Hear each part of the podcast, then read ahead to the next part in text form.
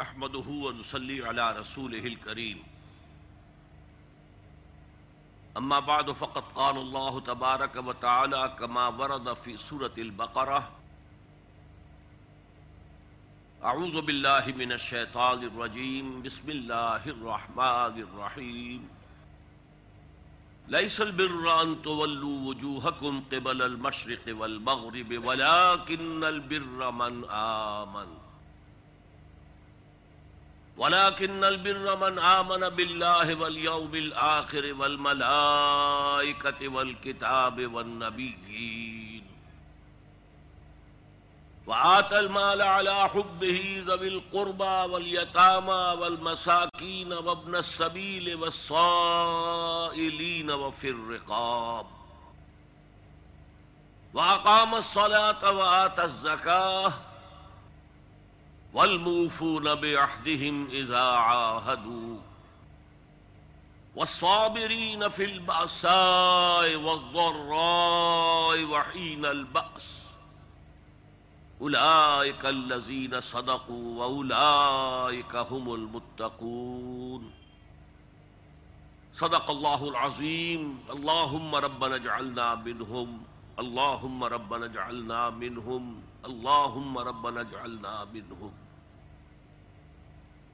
رب اشرح لي صدري ويسر لي امري واحلل عقدة من لساني يفقهوا قولي. اللهم ربنا الهمنا رشدنا واعذنا من شرور انفسنا اللهم ارنا الحق حقا وارزقنا اتباعه وارنا الباطل باطلا وارزقنا اجتنابه. اللهم وفقنا لما تحب وترضى. وتقبل منا فإنك خير المتقبلين. آمين يا رب العالمين. سورة البقرہ کی آیت نمبر ایک سو ستتر. قرآن حکیم کی طویل آیات میں سے ہے. سورت العصر قرآن حکیم کی مختصر ترین صورتوں میں سے ہے. اس حوالے سے میں آج آپ کے سامنے ایک بنیادی حقیقت رکھنا چاہتا ہوں، جس کی طرف شاید کہ اس سے پہلے توجہ نہ ہوئی ہو۔ قرآن کا یونٹ ہے آیت۔ آیت چھوٹی بھی ہے، بڑی بھی ہے۔ آیت والعصر بھی ہے، جو مکمل جملہ نہیں ہے۔ آیت مکمل جملہ بھی ہے، ان الانسان لفی خسر۔ آیت دس جملوں پر مشتمل بھی ہے، جیسے آیت الکرسی۔ یہ کس نے تعین کیا؟ یہ کسی نحوی نے، کسی ادیب نے، کسی منطقی نے یہ طے نہیں کیا ہے۔ یہ ساری چیزیں موقوف ہیں محمد الرسول اللہ صلی اللہ علیہ وسلم کے بتانے پر۔ اصطلاح میں کہتے ہیں یہ امور توقیفی ہیں، موقوف علیہ ہے حضور کے بتانے پر۔ آیت کے ترجمہ ہم کر بیٹھتے ہیں۔ کبھی ہم انگریزی لفظ یوز کرتے ہیں، انگریزی میں گفتگو کرتے ہوئے ورس۔ یہ صحیح نہیں ہے۔ ورس کا تعلق شاعری سے ہے۔ آیت جملہ بھی نہیں ہے۔ جیسا کہ میں نے عرض کیا، حروف مقطعات پر بھی مشتمل ہے۔ حامیم آیت ہو گئی۔ اگرچہ اس کا مفہوم کسی کو معلوم نہیں۔ آیت کے معنی ہے نشانی۔ قرآن کی ہر آیت اللہ کے علم اور حکمت کی نشانی ہے۔ اس اعتبار سے ہمیں ترجموں میں بھی لفظ آیت کو ریٹین کرنا چاہیے۔ اس کا نہ کوئی ترجمہ اردو میں ممکن ہے نہ انگریزی۔ آیتوں سے مل کر صورتیں بنتی ہیں۔ آیتوں کی طرح صورتیں بھی چھوٹی بھی ہیں، بڑی بھی ہیں۔ ایک انتہا پر وہ تین صورتیں سورت العصر سورت الکوثر سورت النصر، تین تین آیات۔ دوسری انتہا پر سورت البقرہ دو سو سڑسٹھ آیات۔ یہ بھی امور توقیفیہ میں ہے۔ اس کا کسی منطق کے اصول سے، کسی معانی اور بیان کے اصول سے، کسی نحو یا صرف کے اصول سے کوئی تعلق نہیں۔ جہاں تک آیات کی تعداد کا تعلق ہے کل قرآن مجید کی آیات کتنی ہے اس میں اختلاف ہے۔ ساڑھے چھ ہزار کے لگ بھگ آیات ہیں، کم و بیش۔ اور اس فرق کا ایک سب سے بڑا سبب یہ ہے کہ اس میں اختلاف ہے کہ ہر صورت سے پہلے سوائے ایک صورت توبہ کے، آیت بسم اللہ جو لکھی ہوئی ہے، اسے کاؤنٹ کیا جائے یا نہ کیا جائے۔ اگر کاؤنٹ کریں گے تو ایک سو تیرہ کا عدد بڑھ جائے گا، نہیں کریں گے تو ایک سو تیرہ کم ہو جائے گا۔ لہذا آیات کی تعداد جو ہے وہ متفق علیہ نہیں ہے قرآن مجید کی۔ سورتوں کی تعداد متفق علیہ ہے، ایک سو چودہ۔ اب سورت کا ترجمہ بھی چیپٹر کرنا غلط ہے۔ سورت چیپٹر نہیں ہے۔ اس کے لیے بھی کوئی لفظ کسی دوسری زبان کا اس کی صحیح ترجمانی نہیں کر سکتا۔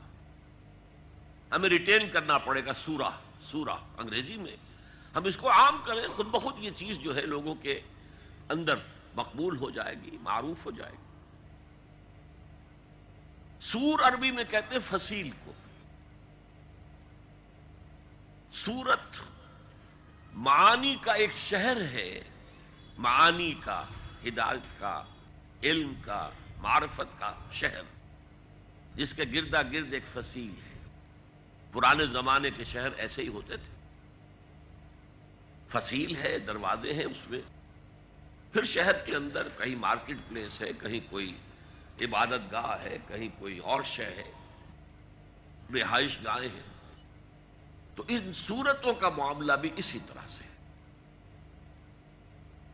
اور ان کے ذمن میں یہ بات بہت نوٹ کرنے کی ہے۔ کہ آیات اگر آپ علیحدہ علیحدہ سامنے رکھیں گے تو ان کا ایک مفہوم آپ کے سامنے آ جائے گا۔ لیکن ان کو جوڑ کر جو صورت کی شکل دی گئی ہے، اس سے ایک اضافی مفہوم آپ کے سامنے آئے گا۔ ان کے باہمی ربط، ان کو جوڑ کر ایک ہار میں جو پرویا گیا ہے، اس سے ان کا مانوی حسن دوبالا ہوتا لہذا ربط ربط الآیت بل ایک آیت کا دوسری آیت سے کیا ربط ہے؟ یہ بہت اہم ہے۔ اور یہ جو ایک شہر معین کر دیا گیا معانی کا، اس میں کیا اصول ہے؟ کیا اس کا مرکزی خیال ہے؟ عربی میں اس کو کہیں گے اس کا عمود کیا ہے؟ ہر صورت کا ایک عمود ہے۔ اس عمود کے گرد اس کی ساری آیات گھوم رہی ہیں۔ لہذا جب تک کسی صورت کا عمود سمجھ میں نہ آ جائے، یہ تھرڈ ڈائمنشن ہو رہی ہے اب۔ پہلے یہ کہ ہر آیت کا مفہوم معین ہو، دوسرے آیات کے باہمی ربط سے مفہوم معین ہو۔ تیسرے یہ کہ ایک صورت کے عمود کے اعتبار سے ایک مفہوم معین ہو کہ ان آیات کا کیا مفہوم۔ یہ تدبر قرآن کے چند اصول ہیں جو میں نے آپ کے سامنے رکھے اب ہم اس آیت کا، طویل آیت کا ایک روان ترجمہ آپ نے سن بھی لیا ہے، مجھ سے بھی سماعت فرما لیجیے۔ لیس البر ان تولوا وجوهكم قبل المشرق والمغرب۔ نیکی یہی نہیں ہے کہ تم اپنے چہرے مشرق اور مغرب کی طرف کر لو۔ پہلے آپ نے سنا ہے نیکی یہ نہیں ہے، نہیں، اس سے مفہوم نہیں عداوت کل نیکی یہی نہیں ہے، تمام نیکی یہی نہیں ہے۔ ولیکن البر، اور حقیقی نیکی اس کی ہے۔ من آمن باللہ والیوم الاخر والملائکت والکتاب والنبیین۔ جو ایمان لایا اللہ پر اور یوم آخر پر۔ اور فرشتوں پر۔ اور یہاں کتاب کا لفظ نہیں، بلکہ کتابوں پر۔ الکتاب، یہ حسر کے لیے۔ اس لیے کہ اس کے بعد آ رہا ون نبی تمام انبیاء پر۔ تو تمام انبیاء پر ایمان ضروری ہے؟ تو جتنی کتابیں دی گئی ہیں انبیاء کو، ان سب پر بھی ایمان ضروری ہے۔ اس کے بعد فرمایا وہ آت المالا اللہ اور اس نے دیا اپنا مال۔ اس کی محبت کے الر رغم اس کے باوجود کہ وہ اسے بہت محبوب ہے، پھر بھی وہ مال دے رہا ہے۔ کن کن کو؟ سب سے پہلے قرابت داروں کو۔ پھر یتیموں کو۔ اس ترتیب کے اندر بھی ایک بڑی حکمت مزمر ہے۔ اور مساکین کو۔ اور راہ چلنے والوں کو اور مانگنے والوں کو دستے سوال دراز کرنے والوں کو اور گردنوں کے چھڑانے میں۔ وہ کام زکا اور قائم رکھی اس نے نماز۔ اور ادا کی اس نے زکات یا ادا کرتا رہا زکات ولموفون عہد اور وہ کہ جو پورا کرنے والے ہیں اپنے عہد کے، جبکہ وہ باہم کوئی معاہدہ کر لے۔ وہ صابرین یہاں صابرون نہیں ہے۔ وہ صابرون فی الباسا یہ ہو سکتا تھا سمپل۔ صابرین، یہ حالت نصبی میں کیوں آیا؟ اور خاص طور پر، اخص بھی ذکر الصابرین۔ میں خاص طور پر ذکر کرنا چاہتا ہوں، یہ گویا کے الفاظ اس میں صرف اس حالت ضمہ میں یا حالت فتح کے اندر ہونے کا نصب یا اس سے فرق واقع ہو گیا کہ یہاں کچھ الفاظ لازمن محضوف ہیں۔ یہ مفرول کی حالت میں کیوں آیا؟ فائل کی حالت میں کیوں نہیں آیا؟ صابرین، اور میں خاص طور پر تذکرہ کرتا ہوں۔ کن کا؟ صبر کرنے والوں کا۔ کن کن چیزوں میں صبر ہے؟ فقر و فاقہ الباسا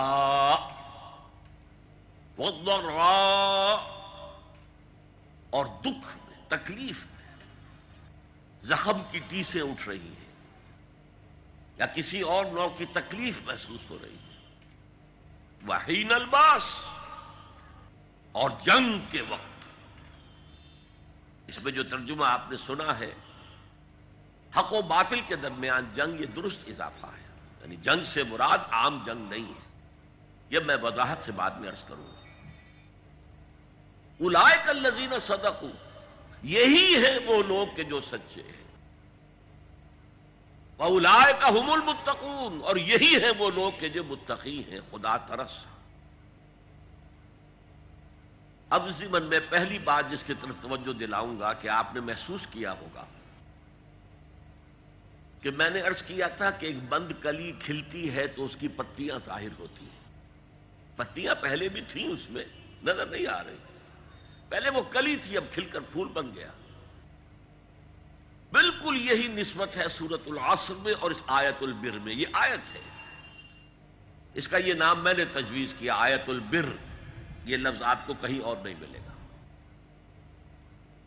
اب دیکھیے وہاں لفظ آیا تھا الزین آمنو یہاں پانچ پتیاں آ گئی ایمان کی۔ من آمن باللہ والیوم الاخر والملائکت والکتاب والنبیین۔ وہاں ایک اصطلاح آئی تھی وعمل الصالحات۔ یہاں یوں سمجھیے کہ ایک تنے سے تین شاخیں برآمد ہو گئی ہیں۔ ایک شاخ کا عنوان ہے ہمدردی اور ہمدردی میں اپنا مال خرچ کر سکا۔ اگرچہ وہ مال تبان بہت محبوب ہے ہر انسان اس اعمال صالحہ کا دوسری شاخ عبادات، نماز اور زکات اور تیسری شاخ، معاملات۔ معاملات انسانی کا اکثر و بیشتر دار و مدار کانٹریکٹ پر ہوتا ہے، معاہدے پر ہوتا ہے۔ نکاح جو ہے، یہ خود ایک سوشل کانٹریکٹ ہے۔ بڑے بڑے سارے کاروبار کانٹریکٹ پر ہوتے ہیں۔ ایک مزدور اور مزدور رکھنے والے کا ان کے درمیان بھی ایک معاہدہ ہے، چاہے وہ لکھا نہ گیا ہو۔ امپلائر امپلائی کے تو باقاعدہ معاہدات لکھے جاتے تو یہ پورا کور کر رہا ہے بین الانسانی معاملات میں کہ جو عہد وہ کر لیں، اس عہد کو پورا کریں۔ اور پھر جیسے صبر کی بات آئی تھی سورت العصر میں، یہاں تین مقامات خاص طور پر، اور اس کا خاص تعلق ہے، ایک خاص عمل سے وہ میں بعد میں عرض کروں گا۔ صابرین فی الباسائے والضرائے وحین البقس فقر و فاقہ، بھوک، تنگی، احتیاج اور تکلیف اور جنگ کے وقت۔ یہ سارے اوصاف اگر جمع ہوں تو قرآن کا تصور نیکی پورا ہوتا ہے یہ انسانی سیرت کا ایک حیولہ ہے جو ہمارے سامنے آ گیا۔ پوری شخصیت نگاری اس کے اندر موجود ہے۔ یہ شخصیت جو ان عناصر کا مجموعہ ہے، وہ ہے نیک۔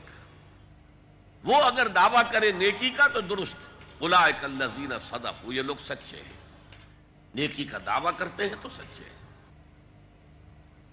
اور اضافی طور پر نافل تلق یہی متقی ہیں۔ تمہارے ذہنوں میں کوئی اور تصورات ہوں گے تقوا کے اور متقیوں کی کچھ اور تصویر ہوگی تمہارے ذہنوں میں۔ یہی متقی ہیں۔ یہ متقی ہے اور یہی متقی ہے میں بڑا فرق ہو گیا۔ اسے عربی میں کہتے ہیں حسر ایک جملہ آپ کہتے ہیں زید عالم ہے اور ایک آپ کہتے ہیں زید ہی عالم۔ ہے زید عالم ہے تو دوسروں کے عالم ہونے کا انکار نہیں ہے، اس میں نفی نہیں ہے، اور بھی ہو سکتے زید ہی عالم ہے، یہ حسر ہے کہ ان میں سے صرف زید عالم ہے۔ صرف یہ لوگ ہیں کہ جو سچے ہیں، اور صرف یہ لوگ ہیں کہ جو متقی ہیں۔ تو آپ نے ایک رفت دیکھا، جو میں نے کل عرض کیا تھا سورہ ہود کی آیت کے حوالے سے کتاب الاحکمت آیات ثم فصلت من لدن حکیم خبیر۔ اس کتاب کا یہ وصف ہے کہ اس کی آیات پہلے بہت محکم کی گئی، پختہ۔ چند الفاظ کے اندر معانی کا، ہدایت کا، حکمت کا، معرفت کا سمندر جو ہے وہ وہ بند کر لیا گیا۔ پھر انہی کی آہستہ آہستہ تفصیل ہوتی ہے۔ یہ پہلی تفصیل ہے سورت العصر دوسری بات یہ کہ آپ کے علم میں یہ بات آ گئی کہ اس آیت میں خاص قسم کے تصور نیکی کی نفی کی گئی۔ لیسل بران تو قبل المشرق والمغرب۔ اور اس کی نفی کے حوالے سے پھر نیکی کا جامع تصور پیش کیا گیا۔ واقعہ یہ ہے کہ اس پر ایک مکمل کتاب، قرآنی اخلاقیات، اس پر ایک مکمل کتاب لکھی جا سکتی اس کو سمجھنے کے لیے اس پس منظر کو ایک بات سے پہلے ذہن میں بٹھا لیجیے۔ انسانوں میں نیکی کے بڑے مختلف بلکہ متضاد تصورات جو ہیں، وہ پائے جاتے ہیں۔ پہلی بات تو بڑی اہم یہ ہے کہ برے سے برا آدمی بھی نیکی کے کسی نہ کسی کام کو سر انجام دے کر اپنے ضمیر کو مطمئن کرتا ہے۔ میں ڈاکہ تو ڈالتا ہوں، لیکن بیواؤں اور غریبوں کی مدد بھی تو کرتا ہوں اپنے علاقے کے۔ میں فلاں کام تو کرتا ہوں، لیکن فلاں مزار پر جا کر میں نے چادر بھی تو چڑھائی ہے، وہاں دیکھ بھی تو پیش کی ہے۔ اس کی وجہ کیا ہے؟ ابھی جس چیز کا ذکر ہو رہا تھا، ضمیر کانشنس یہ انسان کی باطنی شخصیت کا ایک بہت اہم جز ہے۔ ضمیر کا لفظ اس معنی میں قرآن میں نہیں آیا۔ لیکن قرآنی اصطلاح ہے، نفس لوامہ۔ وہ نفس جو اندر سے ملامت کرتا ہے۔ دیکھو، تم نے جھوٹ بولا، تمہیں جھوٹ نہیں بولنا چاہیے تھا۔ کسی اور نے ملامت کی یا نہیں کی؟ تمہارے اندر کوئی شہ ہے جو ملامت کر رہی دیکھو، تم نے فلاں شخص کا دل توڑ دیا، یہ اچھا کام نہیں کیا۔ یہ ہے لوامہ جس کی قسم کھائی گئی۔ لا اقسم بیوم القیامت ولا اقسم بالنفس اللوامہ۔ یہ نفس لوامہ ہر انسان میں ہے۔ اور جیسے ہمارے ظاہری وجود کے تقاضے ہیں، بھوک لگتی ہے، پیاس لگتی ہے۔ اسے کپڑے کی ضرورت ہے، موسمی اثرات سے بچاؤ کے لیے۔ یہ جو مانوی شخصیت ہماری اندر ہے، یہ بھی کچھ ڈیمانڈ کرتی ہے۔ اور انسان اپنے آپ کو مطمئن کرتا ہے ریشنلائز کرتا۔ ہے ٹھیک ہے، یہ یہ یہ یہ تو خرابیاں ہیں، لیکن میں نے یہ یہ یہ یہ کام بھی تو آخر کیے ہیں نا۔ کہ انسان کی ایک لازمی ضرورت ہے۔ اپنے ضمیر کو مطمئن کرنا۔ اب دیکھیے ہمارے ہاں کے مختلف طبقات میں مختلف تصورات ہیں نیکی کے جو رائج ہیں۔ ہمارے ہاں ایک مذہبی طبقہ ہے۔ جس کے نزدیک اصل اہمیت ریچولز کی ہے، عبادات کی ہے، رسومات کی ہے۔ معاملات میں وہ دھوکہ دے رہے ہیں۔ سودا کر کے پھر گئے۔ ان کے دلوں میں نرمی نہیں ہے۔ ساحلوں کو دھتکارتے ہیں۔ لیکن ایک اعتبار سے بہت دیکھے سودی کاروبار کرتے ٹھیک ہے بھائی، میں سودی کاروبار تو کرتا ہوں۔ میں نے مسجد میں تو بنوائی ہے۔ میں نے مسجد میں جھاڑ بھی تو لگوا دیا ہے۔ میں نے مسجد میں قالین بھی تو بچھوایا ہے۔ تو نیکی کا ایک تصور یہ ہے ہمارے یہاں اس کا بالکل برعکس ایک تصور ہے۔ جدید تعلیم یافتہ طبقات کا تصور۔ آپ نے بارہ سنا ہوگا گفتگو۔ بھائی اصل نیکی یہ ہے کہ کوئی کسی کو دھوکہ نہ دے، جھوٹ نہ بولے۔ وعدہ پورا کرے۔ اپنا فرض صحیح طور سے ادا کرے۔ کہیں ملازم ہے تو اپنے فرائض صحیح طور سے ادا کرے۔ باقی رہ گئی نماز، روزہ، یہ تو انفرادی باتیں ہیں، یہ کوئی کرتا ہے تو اپنے لیے نہیں کرتا ہے تو کوئی بات نہیں۔ یہ دونوں ایک دوسرے کے بالکل برعکس تصورات ہیں۔ اور یہ ہمارے معاشرے میں جدید تعلیم یافتہ طبقات کا تصور نیکی اور ہمارے قدیم علماء اور ان کے زیر اثر جو عوام ہیں، ان کے تصور نیکی میں یہ زمین و آسمان کا فرق۔ آپ کو معلوم ہے کہ اپنی جسم فروش عورتیں جو ہیں وہ بھی نیکی کا کوئی نہ کوئی کام کرتی ہیں۔ آپ دیکھیں گے محرم میں سیاہ کپڑے پہن کے جلوس کے آگے آگے جا رہی ہیں سبیلے لگا رہی ہیں۔ مختلف مزاروں میں جب عرس ہوتا ہے، وہاں جاتی ہیں، دھمال کھیلتی ہیں، وہی سیاہ کپڑے پہن کے۔ وہ بھی اپنے آپ کو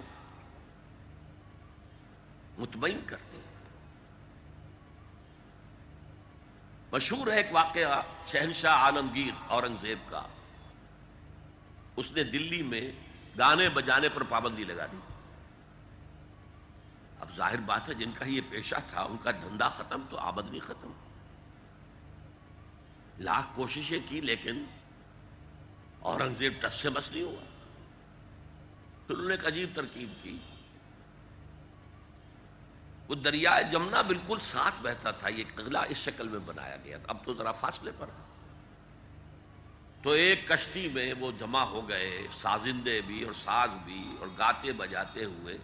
انہیں معلوم تھا فلاں وقت جو ہے، بادشاہ جھروکے میں بیٹھ کر دریا کی سیر کرتا ہے، وہاں سے گزرے۔ اور ایک شعر گاتے ہوئے گزرے۔ درکو نیک نامی مارا گزر نہ دارند، گر تو نمی پسندی تقدیر قدارا درکو نیک نامی، یہ نیکی جو ہے، اس کے کوچے میں ہمارا گزر ہی نہیں ہے۔ درکو نیک نامی، مارا گزر نہ دارند یہ تو اللہ کی طرف سے فیصلہ ہے، اس کی مقرر کردہ تقدیر ہے۔ گر تو نمی پسندی تغیر کل قزارا اگر تجھے پسند نہیں ہے، تو تقدیر بدل دے۔ تو بادشاہ ہنس پڑا اور اس نے کہا کہ ٹھیک ہے بھائی، گانے بجانے کی حد تک تمہیں اجازت۔ تو ہر ایک طبقے کا اپنا ایک تصور ہے، نیکی کا۔ جیسے میں نے پہلے عرض کیا، بڑے بڑے ڈاکو جو ہیں وہ اپنے علاقے کے بیواؤں، یتیموں کی سرپرستی کرتے ہیں۔ ویسے نہایت درندگی صفاقی انسانی جان کی کوئی حیثیت ہی نہیں۔ تو نیکی اصل میں کس شے کا نام ہے؟ کون سی چڑیا کا نام ہے؟ نیکی حقیقت میں کیا ہے؟ وہ ہے اس آیت کا مضمون۔ میں مثال دیا کرتا ہوں، ایک عام قصہ ہے کہ کسی گاؤں میں پہلی مرتبہ ہاتھی آیا۔ اب وہاں نابینا لوگ جو تھے، انہیں بھی پتہ چلا، ایک عجیب جانور آیا ہے، وہ آئے اور کسی نے اس کی ٹانگ کو ٹٹولا۔ اس نے کہا، ہاتھی ایک ستون کے مانی دے۔ کسی کا اس کے کان کے اوپر ہاتھ پڑا، اس نے کہا، چھاج کے مانند ہے وہ کسی نے پیٹ کو ٹٹولا، بہت بڑا ڈھول ہے وہ۔ بالکل یہی معاملہ ہے نیکی کے تصور کے بارے میں۔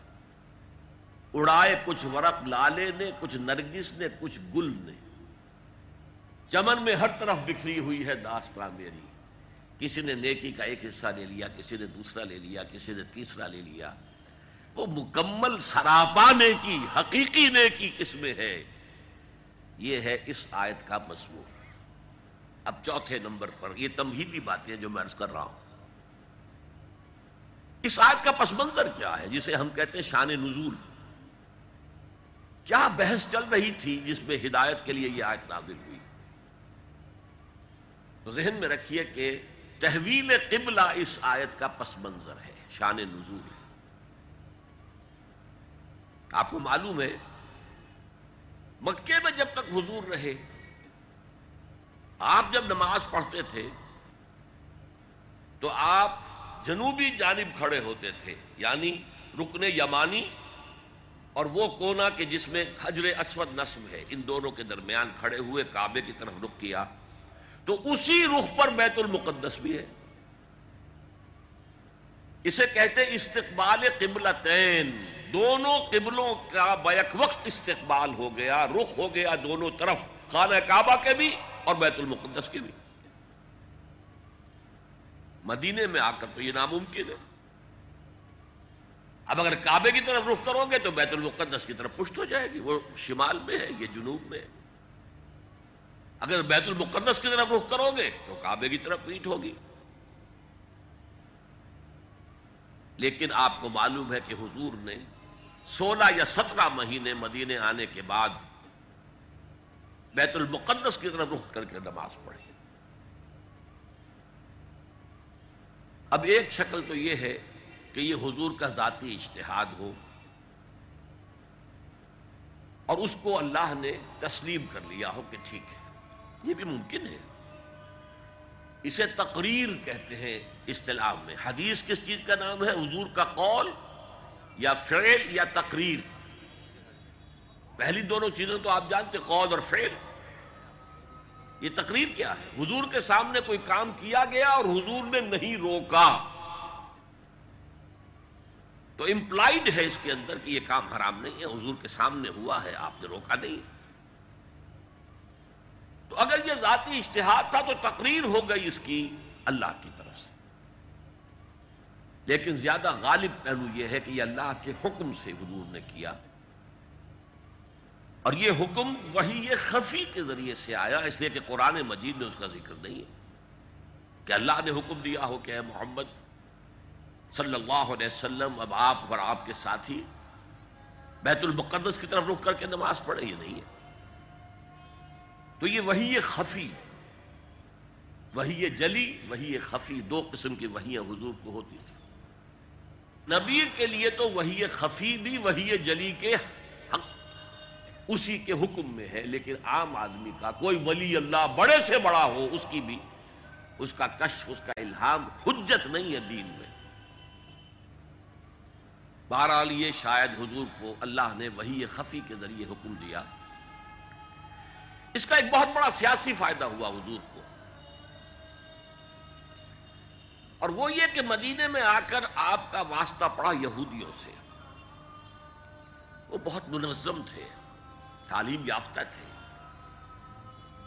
بہت کلچرڈ تھے۔ ان کے ہاں فقہا تھے۔ ان کے ہاں مفتی لوگ موجود تھے۔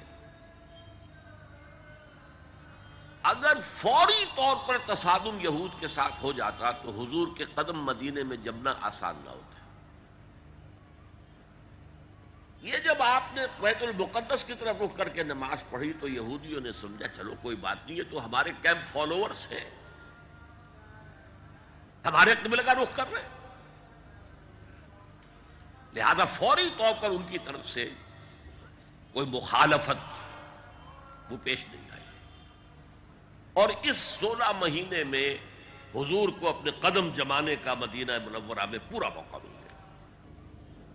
بلکہ پہلے چھ مہینے اس میں جو ہے بہت ڈسائسو ہے تین کام آپ نے چھ مہینے میں کیے ہیں۔ تو بالآخر بہت ہی زیادہ فیصلہ کن ثابت ہوا؟ نمبر ایک یہ کہ آپ نے مسجد نبوی کی تعمیر کر لی۔ اب یہی مرکز ہے، یہی درسگاہ ہے، یہی خانقاہ ہے، یہی پارلیمنٹ ہے، یہی دار المشاورت ہے، یہیں سے فوجیں تیار کی جا رہی ہیں یہی وفود آ کر پیش ہو رہے ہیں۔ بہرحال ایک مرکز مہیا ہو گیا۔ نمبر دو یہ کہ مہاجرین میں اور انصار میں مواخات ایک مہاجر، ایک انصاری ور ڈکلیئرڈ بردرس یہ تھی انٹیگریشن آف دی سوسائٹی اور تیسرا کام آپ نے یہ کیا اسی دوران میں، جس کا تعلق اس حکمت عملی کے ساتھ بہت گہرا بن جاتا ہے، کہ یہود کو جکڑ لیا ایک معاہدے میں۔ میساق مدینہ، کہ اگر مدینے پر کوئی باہر سے حملہ آور آیا تو ہم سب مل کر واحد امت کی حیثیت سے مدینے کا دفاع کریں گے۔ جوائنٹ ڈیفنس آف مدینہ کا پیکٹ ہو گیا۔ اور یہ چیز بھی حضور کی کامیابی میں بہت فیصلہ کن ثابت ہو تو اس اعتبار سے یہ تحویل قبلہ جب پھر ہوئی ہے اور میں نے جو کہا تھا کہ اللہ نے ہی کوئی حکم دیا تھا، وہی خفی کے ذریعے وہ اس سے ثابت ہوتا ہے کہ نہ صرف بہت سے مہاجرین پر یہ بات شاخ گزر رہی تھی، خود حضور پر بھی شاخ گزر رہی تھی کہ میں پیٹ کیے ہوئے ہوں کعبے کی طرف۔ چنانچہ قرآن مجید میں یہ آیا ہے قد نرا تقلب وجهك في السماء۔ اے نبی، ہم آپ کے چہرے کا، نگاہوں کا، آسمان کی طرف اٹھنا بار بار دیکھتے رہے۔ آپ منتظر تھے کہ وقت آئے، حکم آئے وہی آئے، اور میں رخ بدل دوں۔ وما جعلنا القبلة التي كنت عليها الا لنعلم من يتبع الرسول ممن ينقلب على عقبيه یہ اللہ نے اپنی طرف منسوخ کر دیا۔ اور ہم نے وہ قبلہ جس پر تم اب تک رہے ہو، سولہ مہینے، سترہ مہینے، یہ مقرر کیا تھا تاکہ دیکھ لیں کہ کون ہے رسول کا اتباع کرنے والے اور کون ہے جو اپنے الٹے پاؤں پھر جانے والے۔ کیا مطلب ہے اس کا؟ مہاجرین مکے سے آئے تھے۔ ان کے دلوں میں عظمت جو ہے، کعبے کی، وہ پلی ہوئی تھی اندر، ٹھوک ٹھوک کر۔ اب دیکھا اللہ نے حکم نہیں دیا وہی جلی کے ذریعے سے۔ یہ رسول کا حکم تھا۔ گویا کہ یہ ایک امتحان ہو گیا کہ کہیں تمہاری حمیت جاہلی، تمہاری محبت جو تمہیں کعبے سے ہے، وہ تمہیں اسلام سے پھیر تو نہیں دیتی۔ آیا تم رسول کے حکم کو مقدم رکھتے ہو؟ اور اپنی کسی سابقہ حمیت، جسے حمیت جاہلی ہم کہہ دیں گے، اس کو مقدم رکھتے ہو؟ یہ ایک سخت امتحان تھا، جس میں کہ اہل مکہ جو مہاجرین تھے وہ مبتلا کیے گئے۔ اور خاص طور پر یہ بات کہ رسول کا حکم ماننے کی تاکید چاہے ابھی قرآن میں کوئی آیت نہیں آئی ہے، لیکن حقیقی مومن کے لیے رسول کا فرمانا بھی ایسے ہی ہے جیسے کہ اللہ کا فرمانا۔ اس کی تربیت بھی ہو گئی۔ لیکن یہ کہ اکثر کا معاملہ یہ تھا کہ یہ معاملہ شاخ گزر رہا تھا۔ یہاں تک کہ حضور کا معاملہ بھی تھا۔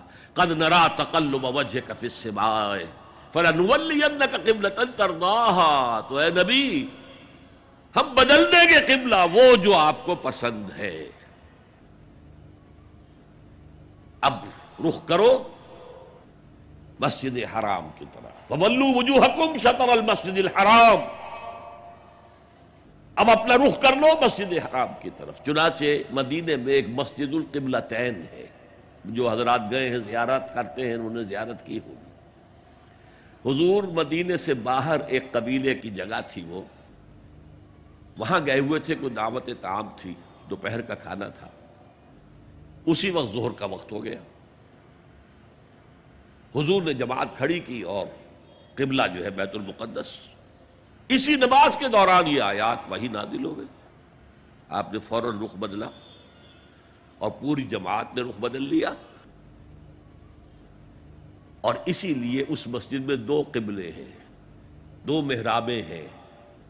ایک شمال کی جانب، بیت المقدس کی جانب، دوسری جنوب کی جانب یعنی مکہ مکرمہ کی جانب۔ اب یہ تحویل قبلہ جو ہے، یہ ہے بات اصل میں سمجھنے کی۔ ایک بہت بڑے فتنے کی بنیاد بن گیا۔ فتنہ آزمائش کو کہتے ہیں اور فتنہ فساد کو بھی کہتے ہیں۔ فساد یہودیوں کی طرف سے شروع ہوا۔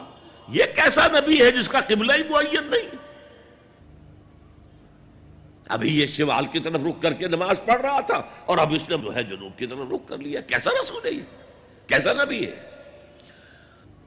حضور کے خلاف لوگوں کو بھڑکانے کا انہیں اب ایک موقع ہاتھ آ گیا۔ اور آپ کے علم میں ہے کہ اوس اور خزرج کے جو عوام ہیں وہ یہود کے بہت زیر اثر تھے۔ بہت زیر اثر تھے۔ وہی بات کہ وہ سمجھتے تھے ہمارے پاس نہ کوئی شریعت ہے، نہ کتاب ہے، نہ کوئی قانون ہے، نہ ہمارے یہاں کوئی مفتی ہے، نہ قاضی ہے۔ ان کے ہاں تو کتاب ہے، شریعت ہے، مفتی ہے قاضی ہے ان کا تو بحال کلچرڈ لوگ ہیں۔ تو ایک روپ تھا ان کا۔ لہذا یہ ایک ان کو موقع مل گیا کہ اس پر لوگوں کے جذبات کو بڑھکائیں اور حضور سے برگشتہ کر دیں دوسری طرف سادہ نو مسلمانوں کے اندر بھی ایک فتنہ بطور آزمائش آ گیا کہ اگر اصل قبلہ یہ تھا تو یہ سولہ مہینے کی نمازیں تو ہماری اکارت گئی غلط رخ پر پڑی ہم نے۔ اور نماز تو دین کا اصل ستون ہے۔ اور یہ نماز ہماری ضائع ہو گئی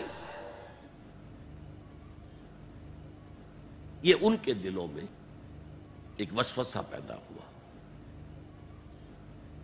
اس پہلو سے اس مسئلے پر بڑی مفصل گفتگو قرآن میں ہوئی ہے۔ میرے اور آپ کے لیے، بلکہ مجھے اعتراف ہے کہ میں یہ سوچتا رہا، اتنی مفصل گفتگو، بار بار فولو وجوہ حکم شطر المسجد الحرام فولو وجوہ حکم شطرہ یہ بار بار بار بار، پورے دو رکوع قرآن مجید میں، سورہ بقرہ کا سترواں رکوع، اٹھارواں رکوع اسی پر ہے۔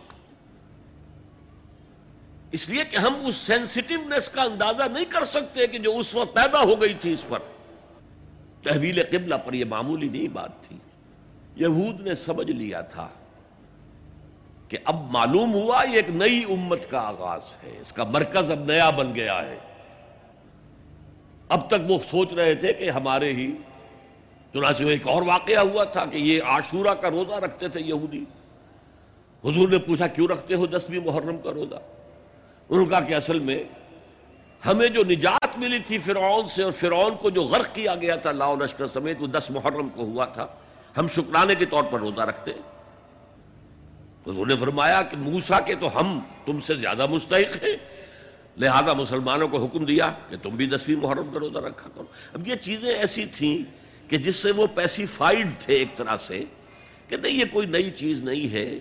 یہ ہمارے کیمپ فالوورز بلکہ حضور نے فرمایا تم دو روز کا روزہ رکھو نوی محرم کا بھی دسویں کا بہرحال اس پر جو ایک تشویش ہوئی ہے، اس تشویش کو دور کرنے کے لیے دو رکو سترواں، اٹھارواں رکو دو رکو پورے کے پورے اسی بحث پر مشتمل ہیں۔ اور اس کے علاوہ، اب میں مثال دوں کہ میرا ایک ہاتھ یوں ہے، ایک ہاتھ یوں ہے، بیچ میں میرا جسم ہے۔ تو اس بحث کا جسم جو ہے وہ تو وہ دو رکو ہیں، رکو سترواں، اٹھارواں۔ لیکن ادھر دور پہلے ایک آیت آ گئی تھی جس نے زمین ہموار کی۔ للہ المشرق والمغرب فینما تولو فسم وجہ اللہ۔ دو رکو پہلے۔ مشرق و مغرب سب اللہ کے ہیں۔ جدھر بھی رخ کرو اللہ کا رخ ہے۔ قبلے کا مطلب یہ تو نہیں ہے کہ اللہ اس سمت میں محدود ہے، معاذ اللہ۔ اللہ کا رخ اللہ تو مشرق میں ہے، مغرب میں ہے، شمال میں ہے، جنوب میں ہے، فوق میں ہے، تحت میں ہے، ہر جگہ ہے۔ للہ المشرق والمغرب فینما تولو فسم وجہ اللہ۔ مشرق و مغرب سب اللہ کے ہیں۔ جدھر بھی تم رخ کرو گے، وہ اللہ کا رخ ہے۔ یہ ایک تمہید ہو گئی تھی۔ اس کے بعد ویسے وہاں جا کر عجیب سا محسوس ہوتا ہے کہ یہاں تو کوئی سیاق و سباق تو تھا نہیں۔ یہ آیت کس حوالے سے آئی ہے؟ اصل میں اس بحث کے لیے تمہید وہاں سے شروع کر کے بات چھوڑ دی گئی۔ اور پھر دو رکو آگے جو ہے وہ یہ آیت آ گئی کہ اگر ابھی کوئی ریزیڈول ایفیکٹ باقی ہے تو اب ان سے کہا جا رہا ہے، سخن شناس نئی، دل برا خطا جاست۔ لوگوں، تم بات نہیں سمجھتے، سخن شناس نہیں ہو اے میرے محبوب۔ دل برا۔ سخن شناس نئی دل برا خطا جا خطا یہاں ہے۔ تم جسے اصل نیکی سمجھ بیٹھے ہو ریچول ظاہری شکل، وہ اصل نیکی نہیں ہے، وہ کل نیکی نہیں ہے۔ نیکی تو اصل میں ایک روح ہے، جو پورے وجود میں سرایت کرتی ہے۔ ایک بالکل مختلف انسان وجود میں لاتی ہے۔ ایک پورا مختلف کردار وجود میں لاتی ہے۔ نیکی تو حقیقت میں وہ ہے۔ جیسے کہ ہمیں معلوم ہے، نماز کا ایک ظاہر ہے۔ فقہ اس سے بحث کرے گی۔ لیکن اصل نماز، آپ کو اللہ کی حضوری کا شرف حاصل ہوا۔ کچھ حضور قلب میسر آیا۔ کوئی خوشو و خضو ہوا۔ کوئی اللہ کے ساتھ مخاطبت اور مکالمے کی صورت پیدا ہوئی؟ کیا تم نے جب سجدہ کیا تو محسوس کیا کہ تم نے اپنے رب کے قدموں پر اپنا سر رکھ دیا ہے؟ اگر یہ نہیں ہے تو ٹھیک ہے، فقہی نماز ادا ہو گئی۔ اصل نماز تو ادا نہیں ہوئی۔ نماز کی روح تو تم نے نہیں پائی۔ تو ہر شے کا ایک ظاہر ہے اور ایک اس کی روح ہے، باطنی روح۔ ہم اپنی مجبوری سے ظاہری ہی بات کو دیکھ سکتے ہیں۔ روح تو ہماری نگاہوں کے سامنے ہے نہیں۔ جس کا نتیجہ یہ نکلتا ہے کہ صرف ظاہر ہی ظاہر رہ جاتا ہے، روح کی طرف توجہ ہی نہیں ہوتی۔ اور یہی سب سے بڑا الزام، سب سے بڑی تنقید حضرت مسیح کی تھی یہودیوں پر۔ تم مچھر چھانتے ہو اور سموچے اونٹ نکل جاتے ہو۔ ظاہری معاملات میں فقری معاملات میں بحثیں ہو رہی ہیں، مفصل بحثیں ہو رہی ہیں اور کفر کے فتوے لگ رہے ہیں، تم نے اگر یہ کر دیا تو یہ ہو گیا۔ اور سموچے اونٹ نکل رہے ہو، حرام کاموں میں تم ملوث ہو، سود تم لے رہے ہو۔ یہ ہے کہ تمہارا معاملہ سارا کا سارا دین کی ظاہر سے رہ گیا۔ اور یہ جو فرمایا کہ تمہاری مثال ان قبروں کی سی ہے جن کے اوپر تو سفیدی کر رکھی ہے، لیکن اندر گلی سڑی ہڈیوں کے سوا کچھ نہیں۔ روح دین سے تم ناشنا ہو چکے ہو۔ محبت خدا بندی تم میں نہیں ہے۔ لیکن ظاہر پرستی ہے، مظاہر پرستی ہے ریچولزم ہے۔ تمہارا دین یہ بن کر رہ گیا۔ آج ہمارے ہاں بھی صورتحال مختلف نہیں ہے۔ میں عرض کر چکا ہوں۔ سب سے بڑا طبقہ ہمارے ہاں ظاہر بات ہے کہ جو ہمارے علماء کے زیر اثر ہے اور وہ فقہا ہے اور فقیر کا کام ہی ہے کہ وہ ظاہر سے بحث کرے باطن سے تو بحث نہیں کر سکتا۔ لہذا ریچولز ہی ریچولز رہ گئے ہیں۔ حقیقی روح ہر شے کی ختم ہو چکی۔ رہ گئی رسم ازاں روح بلالی نہ رہی اور فلسفہ رہ گیا، تلقین غزالی نہ رہی۔ نماز و روزہ و قربانی و حج، یہ سب باقی ہے تو باقی نہیں۔ اب آئیے اس پر غور کیجیے، جو میں نے عرض کیا تھا لیسل برا اب زبر اور پیش میں زمین و آسمان کا فرق ہو جاتا ہے۔ لیسل برو ہوتا جیسا کہ ہے، سورہ بقرہ میں آگے جا کر۔ لیسل برو ان تاط البیوت بن ظہور ان کے ہاں یہ قاعدہ تھا، یا ایک رواج ہو گیا تھا کہ اگر احرام باندھ کر گھر سے نکل آئے اور اب کسی ضرورت سے گھر جانا پڑا، دروازے سے نہیں داخل ہوں گے، ایک دفعہ احرام باندھ کے نکل آئے، اب کیسے جائیں واپس؟ تو گھر کے پچھواڑے سے دیوار پھلانگ کے جاتے تھے۔ تو وہاں کہا، یہ کوئی نیکی نہیں ہے۔ لہسل برو ہوتا تو اس کا مطلب ہوتا، سرے سے کوئی نیکی نہیں ہے، یہ تو ہمارا من گھڑت ایک خیال ہے۔ لہسل برا، یہ خبر ہے جسے مقدم کیا گیا ہے۔ اور اس کا مفہوم اب ہو گیا حسر کا۔ کل نیکی یہ نہیں ہے یعنی نیکی کا ظاہر بھی ضروری ہے۔ یہ نہ سمجھو کہ نماز کا ظاہر کوئی معنی نہیں رکھتا۔ تہارت حاصل ہوئی ہے یا نہیں ہوئی ہے؟ وضو صحیح ہوا ہے یا نہیں ہوا ہے؟ جو پانی استعمال کیا تھا وہ بھی پاک تھا کہ نہیں تھا؟ یہ ساری چیزیں ضروری ہیں۔ دین کا ظاہر بھی ضروری ہے۔ یہ نہ نفی کیجیے کہ ان فقہا کا کیا ہے، ظاہر ہی کو لیتے ہیں۔ ہمارے ہاں بعض جو ہے انتہا پسند جو ہے جو ملنگ ٹائپ صوفی ہوتے ہیں۔ ایک تو حقیقی کوئی صوفی ہوں ایک ملنگ وہ ان تمام چیزوں کو چھوڑ بیٹھتے جیسے میں نے آپ کو شعر سنایا تھا اور اختلاف بھی کیا تھا، مولانا روم نے کچھ زیادتی کی ہے، سختی کی ہے۔ انداز بیان اچھا نہیں ہے کہ ماز قرآن مغزہ برداشتیم، استخاں پیش سگا انداختیم ہم نے قرآن سے اس کا اصل مغز جو ہے وہ کشید کر لیا ہے۔ ہڈی کا گودا ہم نے کھینچ لیا، اب ہڈی خالی ہمیں پھینک دی ہے۔ یہ ہمارے صوفیہ میں سے باس کا طرز عمل رہا ہے، جو غلط ہے۔ نہیں، ظاہر بھی اہم ہے، ظاہر بھی دیکھی ہے۔ سلو کما رہے تو مونی اسلی نماز پڑھو اسی طرح جیسے مجھے دیکھتے ہو کہ میں نماز پڑھتا ہوں۔ ظاہر بھی کنفرم کرنا چاہیے اس کے ساتھ۔ لیکن اصل شے نماز میں توجہ ہے، انابت ہے خوشو ہے خضو ہے، حضور قلب ہے۔ لہذا یہاں ترجمہ ہوگا کل نیکی یہی نہیں ہے کہ تم اپنے چہرے مشرق اور مغرب کی طرف کر لو۔ یہ تو ظاہر ہے۔ اور اس میں مجھے غالب کا شعر یاد آ رہا ہے۔ قبلے کو اہل نظر قبلہ نما کہتے ہیں۔ ہے پرے سرحد ادراک سے اپنا مسجود۔ جسے ہم سجدہ کر رہے ہیں، وہ تو ہمارے ادراک اور شعور اور وہم اور خیال اور تصور اور تخیل سے ورا الورا ورا الورا ورا الورا۔ ہے پرے سرحد ادراک سے اپنا مسجود۔ قبلے کو اہل نظر قبلہ نما کہتے ہیں، یہ کعبہ تو قبلہ نما ہے۔ بہرحال، اب اس کی نفی کرتے ہوئے، جزوی نفی، کلی نفی نہیں ہے۔ لہسل برا کل نیکی یہ نہیں ہے کہ تم اپنے چہرے مشرق اور مغرب کی طرف کر لو۔ ولا کنل برا بلکہ نیکی اس کی ہے یہاں پر بھی اب لفظ محضوف ہے ولا کن البرا برو من آمن باللہ والیوم الاخر نیکی تو حقیقت میں اس کی ہے۔ اس میں آگے بڑھنے سے پہلے مجھے یاد آیا کہ میں بر کے مفہوم پر بھی کچھ گفتگو کر لوں۔ بر کسے کہتے ہیں؟ بہت عمدہ باتیں جو ہے پہلے کہی ہیں۔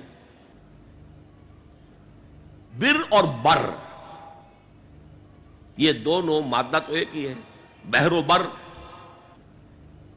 جب تک انسان سمندر میں رہتا ہے، آج کا تو خیر تصور نہ کیجیے۔ پہاڑوں جیسے جو ہے پہاڑ سمندر میں چل رہے ہوتے عام حالات میں کوئی اس کے ادھر ادھر جو ہے کوئی ہچکولے محسوس نہیں ہوتے۔ لیکن پرانے زمانے کے سمندر کا تصور کیجیے۔ تو ہر وقت وہ ہے، آدمی غیر مطمئن ہوتا تھا، اسی وقت کچھ ہو سکتا ہے ہچکولا آ رہا ہے، ادھر سے آ رہا ہے، ادھر سے آ رہا ہے۔ تو دل میں ایک خوف سا رہتا تھا، ایک بے چینی سی رہتی تھی، عدم تحفظ کا ایک احساس رہتا تھا۔ بر پر خشکی پر آتے ہی اطمینان ہوں گے تو یہ اصل میں انسان کے باطنی اطمینان کے لیے۔ جو ابھی آپ نے فرمایا کہ دیکھی وہ ہے کہ جس کو کر کے تمہیں خوشی حاصل ہو۔ اور فتوا اپنے دل سے لے لیا کرو۔ ماں ہا کا فیصد جو کچھ تمہارے سینے کے اندر جو کچھ جس سے خدبد ہو جائے، جس سے بے چینی ہو جائے، وہ اسم ہے، وہ گناہ ہے۔ الاسم ماں ہا کا فیصد وہ کرے تو علیہ۔ اور گناہ وہ ہے کہ جس کے بارے میں تمہیں یہ پسند نہ ہو کہ لوگوں کو اس کی اطلاع ہو، وہ گناہ ہے۔ اس میں بھی مجھے جیسے انگریزی کی ایک نظم کا سٹینزا جو ہے یاد آیا تھا۔ Art is long and time is fleeting دوڑا جا رہا ہے یہ وقت۔ And our hearts though stout and brave still like muffled drums are beating funeral marches to the grave اپنے دل کی ہر بیٹ کے ساتھ ہم اپنی قبر سے قریب سے قریب تر، قریب سے قریب تر ہوتے جا اسی طرح کی ایک نظم ہے، بڑی پیاری نظم ہے۔ Charities that soothe and heal and bless are scattered over the feet of man like flowers وہ بھلائیاں، وہ نیکیاں، وہ خدمت خلق۔ چیریٹیز وچ سود اینڈ بلس اینڈ ہیلس دل کے اوپر مرہم سا رکھا جاتا ہے نیک کام کر کے۔ دل کو خوشی ہوتی ہے نیک کام کر کے۔ Charities that soothe and heal and bless are scattered over the feet of man like flowers یہ تو ان پھولوں کے مانند ہے جو انسان کے قدموں میں پڑے ہوئے ہیں، جس کو چاہے اٹھا لے، جو چاہے اٹھا لے۔ No mystery is here no special boon for the high and not for the low the smoke ascends as high from the heart of a humble cottage as from that of a haughty palace دھواں اٹھتا ہے تو ایک کٹیا میں جو چورا جل رہا ہے اس سے بھی اٹھے گا تو جائے گا اوپر۔ اور محل کا کوئی بہت بڑا کچن ہے تو اس سے بھی اٹھے گا تو اوپر جائے گا۔ لہذا یہ غریب اور امیر کا فرق نہیں ہے۔ ہر شخص اس نیکی میں سے حصہ لے سکتا تمہارے پاس ایک روٹی تھی، تم نے آدھی دے دی کسی مانگنے والے کو، تمہارا حصہ ہو گیا، بہت بڑا حصہ ہو گیا۔ اور کسی بڑے امیر آدمی نے سو پچاس جو ہے مسکین کو کھانا کھلا دیا، وہ اس کے قریب بھی نہیں آ سکے گا، اجر و ثواب کے اعتبار سے۔ اس شخص کے، کہ جس کے پاس ایک ہی روٹی تھی اور اس نے آدھی دے دی۔ تو بر جو ہے حقیقت میں لیس البر ان تولوا وجوهكم قبل المشرق والمغرب، ولكن البر من آمن بالله واليوم الاخر والملائكه والكتاب والنبيين. میں بھی ایک زمانے میں اس پر کچھ متردد سا ہوتا تھا، کچھ سوچتا تھا یہ نیکی کیا تعلق تو ہم عمل سے سمجھتے ہیں، یہاں ایمان کی بحث کی کیا ضرورت ہے؟ ایمان تو ایک بات نہیں، حقیقت ہے۔ نیکی جو ہے وہ ایک ظاہری، خارجی حقیقت ہے۔ لیکن پھر سمجھ میں آیا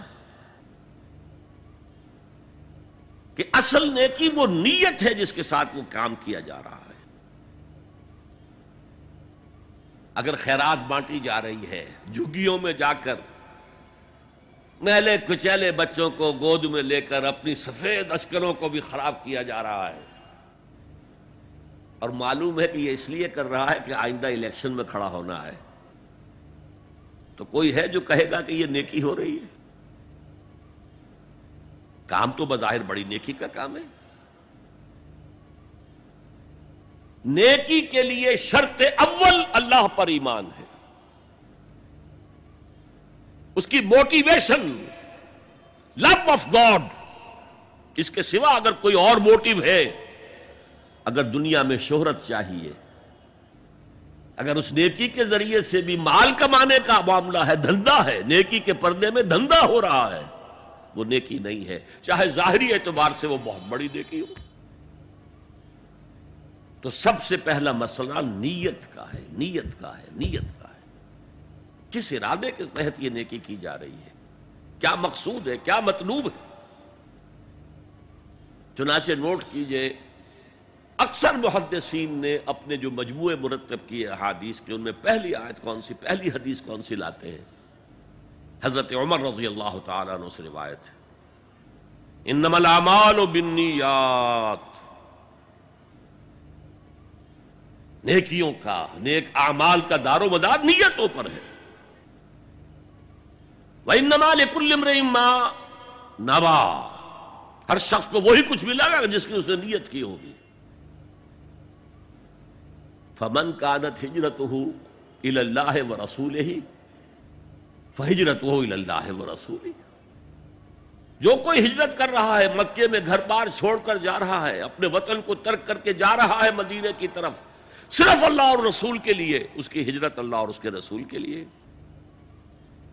ومن کانت ہجرت ہو دنیا یوسی اور اگر اس شخص کی ہجرت دنیا کے لیے ہے کہ اس کو حاصل کر لے۔ مثلا میں دیتا ہوں مثال۔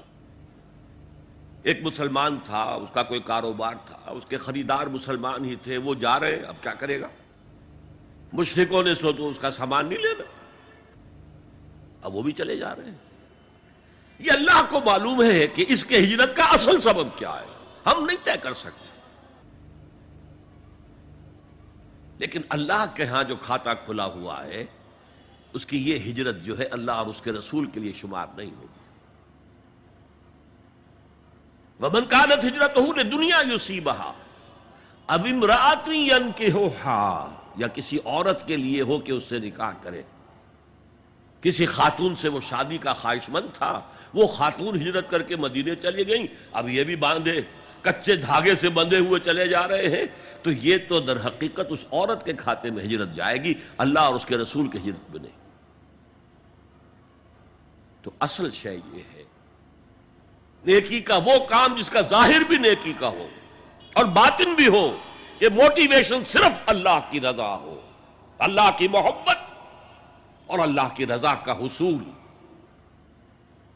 یہ ہے پازیٹو موٹیو ایک نیگیٹو سائڈ بھی ہے۔ سب لوگ ذہنی اعتبار سے اتنے بلند نہیں ہوتے کہ اللہ کی محبت وہی اصل محرک بن جائے۔ یہی وجہ ہے کہ حضور نے اس کو صلی اللہ علیہ وسلم کمال ایمان سے تعبیر کیا ہے۔ من احب للہ و ابغض للہ و آتا للہ و منع للہ فقد استقبل الایمان جس نے کسی سے محبت کی تو اللہ کے لیے کی کسی سے نفرت اور بغض رکھا تو اللہ کے لیے رکھا کہ اللہ کو اس سے نفرت کرنا پسند ہے اور کسی کو کچھ دیا تو اللہ کو خوش کرنے کے لیے دیا اور کسی سے کچھ چیز روکی تو صرف اس لیے کہ اللہ کو اس کا روکنا پسند ہے تو اس شخص نے اپنے ایمان کی تکمیل کر لی اگر اس کا موٹو خالص ہو گیا ہے، اللہ کی محبت اور اللہ کی رضا کا حصول، تو اصل میں نیکی ہے، ورنہ چاہے بظاہر کتنی ہی بڑی نیکی نظر آئے، وہ نیکی نہیں۔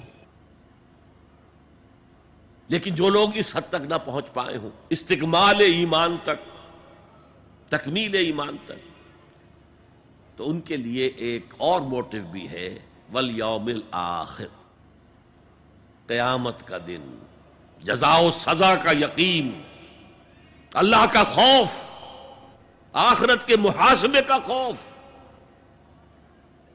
خوف بھی ایک بہت بڑا موٹیو ہے، بہت بڑی موٹیویٹنگ فورس ہے۔ اب میں یوں کہوں گا کہ اگر کسی عمل کا محرک ہے صرف اللہ کی محبت، اس کی رضا کا حصول اور آخرت کی نجات، تو وہ نیکی ہے۔ اگر یہ نہیں ہے، کوئی وطن پرست ہے، وطن کی محبت کی وجہ سے کوئی نیک کام کر رہا ہے، اس کا وہ کام وطن پرستی کے کھاتے میں جائے گا۔ خدا پرستی کے کھاتے میں نہیں جائے گا۔ کوئی قوم پرست ہے اپنے قوم کی محبت میں کچھ کر رہا ہے۔ تو اس کا وہ نیک کام قوم پرستی کے کھاتے میں جمع ہوگا۔ خدا کی پرستش کے لیے نہیں۔ یہ ہے موٹو کا فرق اور یہ ہے موٹو کی اہمیت۔ اور اس کا تعلق ہے ایمان باللہ اور ایمان بالآخرہ سے۔ ایک حدیث میں حضور نے فرمایا کہ قیامت کے دن سب سے پہلے تین اشخاص کا معاملہ پیش ہوگا۔ ایک وہ تھا کہ جو اللہ کی راہ میں جنگ کرتا ہوا مارا گیا تھا، دنیا میں شہید سمجھا جا رہا تھا۔ ایک وہ تھا جسے اللہ نے علم بہت دیا تھا اور اس نے علم کو پھیلایا پھیلایا، خوب پھیلایا۔ اور ایک وہ جس کے پاس اللہ نے، جس کو اللہ نے بہت دولت دی تھی اور اس نے دولت جو ہے نیکی کے کاموں میں، بلائی کے کاموں میں غربا یا عامہ مساکین کے لیے خرچ کیا۔ اب اللہ پوچھے گا ان شہید صاحب سے کہ دیکھو میں نے تمہیں صحت دی تھی، جسمانی قوت دی تھی، تم نے کیا کیا؟ وہ کہے گا، اے اللہ میں نے تیرے لیے قتال کیا اور اپنی جان دے دی۔ اللہ فرمائے گا کزبتا تو نے جھوٹ بولا۔ قد قاتل جری تو نے تو یہ جنگ میں حصہ لیا تھا اس لیے کہ تیری شجاعت کا ڈنکا بچ جائے۔ تیری جرت کی شہرت ہو جائے۔ وقت قیلا وہ کہا جا چکا۔ اب یہاں تمہارے لیے کچھ نہیں ہے۔ اور فرشتوں کو حکم ہوگا اور اوندے منہ گھسیٹتے ہوئے اس کو جہنم میں ڈال دینا یہی حشر ہوگا اس عالم کا۔ تو نے وہ نیکی کا کام کیا تھا یقال عالم، کہا جا چکا دنیا میں، ڈنکا بچ چکا تمہاری شہرت کا۔ اب اس میں نوٹ کیجیے، اگر کسی عالم کے علم کا ڈنکا بچ جائے، اس کی اپنی نیت وہ نہیں تھی، تو اس کے اندر کوئی خرابی نہیں ہے۔ یہاں معاملہ نیت کا ہے۔ اگر نیت یہ ہو کہ میرے علم کی شہرت ہو جائے، میرے ہاتھ چومے جائیں، مجھے نذرانے پیش کیے جائیں، تو پھر وہی حشر اس کا ہوگا کہ اوندھے منہ گھسیٹ کر جہنم میں ڈال دیا جائے۔ یہی حشر اس سخی کا ہوگا جس نے سخاوت کی تھی جس کی سخاوت کے ڈنکے بج گئے تھے۔ اس کا بھی یہی حشر ہوگا۔ تو ان نمن اعمال و بنیات اور یہاں نیکی کی بحث میں سب سے پہلے ولیکن البر بر من آمن باللہ والیوم الاخر اب جو والملائکت والکتاب والنبیین، ان تینوں کو جمع کر لیجیے، اس سے مراد ہے نبوت اور رسالت۔ ملائکہ وہی کا ذریعہ ہے جو انبیاء تک لے کر آتے رہے۔ اس وہی کا جو ریکارڈ مرتب ہوا، وہ کتابیں ہیں۔ اور جن پر وہ وہی آئی، وہ نبی ہے ان تینوں کو جمع کر لیجیے۔ رسالت۔ ایمان باللہ، ایمان بالآخرہ۔ اور ایمان بالرسالت اب اس کا تعلق کیا ہے نیکی کے ساتھ؟ یہ ذرا گہری بات ہے. دیکھیے، نیکی کا جذبہ بھی جو انسان کے پیشنز ہوتے ہیں، وہ اندھے بہرے ہوتے ہیں. پیشنز جذبات. نیکی بھی ایک جذبہ ہے. کبھی یہ جذبہ حد اعتدال سے تجاوز کر کے بدی بنا دیتا ہے. جیسے رہبانیت، ترک دنیا، شادی نہیں کروں گا، گھر گرستی کا بکھیڑا مول نہیں لوں گا، بس اللہ سے لو لگاؤں گا۔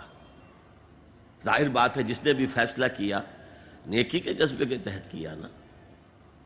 لیکن اس کا جو نتیجہ نکلا، اکثر و بیشتر، پھر حرام کاری ہوئی۔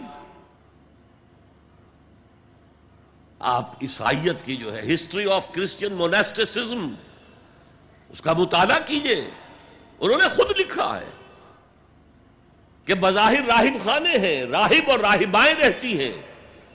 اور ان کے تہخانوں میں حرامی بچوں کے قبرستان ہو جاتے تھے۔ یہ نیکی کے جذبے نے بدی کو جنم دیا ہے۔ حضور کے ساتھ ایسا ہوا۔ تین اشخاص آئے، انہوں نے حضور کی ازواج متحرات سے معلوم کیا، آپ رات کو کتنا وقت نماز میں لگاتے ہیں؟ آپ مہینے میں کتنے نفلی روزے رکھتے ہیں؟ اب جو کچھ انہیں بتایا گیا، حضور کی زندگی کھلی کتاب تھی۔ بتا دیا گیا، اتنا عرصہ جو ہے آپ رات کو تحجد پڑھتے ہیں۔ بتا دیا گیا، مہینے میں اتنے روزے رکھتے، انہوں نے اسے کم سمجھا۔ فتقالوہا قلیل سمجھا کہ یہ تو زیادہ نہیں ہے۔ ہمارا تو خیال تھا کہ آپ ساری رات ہی کھڑے رہتے ہوں لیکن اپنے دل کو مطمئن کرنے کے لیے کہ حضور کہ کہیں توہین بھی نہ ہو جائے، کہا جی انہیں تو ضرورت نہیں ہے، وہ تو معصوم ہی ہے ان کی خطائیں اول تو ہوتی نہیں، اگر کوئی ہے بھی تو اللہ نے کہہ دیا، قد غفر اللہ زمب کا ماں تقدم منہا و ماں تاخر اللہ نے تو معاف کر دیا اگلے پچھلے سارے گناہ۔ میرے لیے یہ کافی نہیں ہے۔ ایک نے کہا، میں پوری پوری رات عبادت کروں گا، اپنی قبر بستر سے نہیں لگاؤں۔ گا دوسرے نے کہا کہ میں ہمیشہ ہر روز روزہ رکھوں گا، کبھی افطار نہیں کروں گا۔ تیسرے نے کہا میں کوئی شادی بیاہ نہیں کروں گا، یہ ککیڑ میں نہیں پڑھوں گا میں۔ حضور کو خبر ہو گئی، آپ نے طلب فرمایا۔ اور غصے کے انداز میں وہ الفاظ کہے کہ جو حضور سے بالکل متوقع نہیں ہے۔ واللہ انی لاتقاکم و اخشاکم۔ خدا کی قسم، میں تم سب سے زیادہ متقی ہوں اور سب سے زیادہ اللہ سے ڈرنے والا ہوں۔ لیکن میرا طریق یہ ہے کہ میں رات کو سوتا بھی ہوں اور نماز بھی پڑھتا ہوں۔ میں روزہ رکھتا بھی ہوں ناغا بھی کرتا ہوں۔ میں نے شادیاں کی ہیں، متعدد ازواج میرے گھروں میں ہیں۔ فمن رغبان سنتی فلح سمنی جو بھی میری سنت سے ہٹا، وہ مجھ میں سے نہیں ہے، میرا امت ہی نہیں ہے۔ تو نیکی کا جذبہ بھی حد اعتدال سے تجاوز کر کے بدی کو جنم دے سکتا ہے۔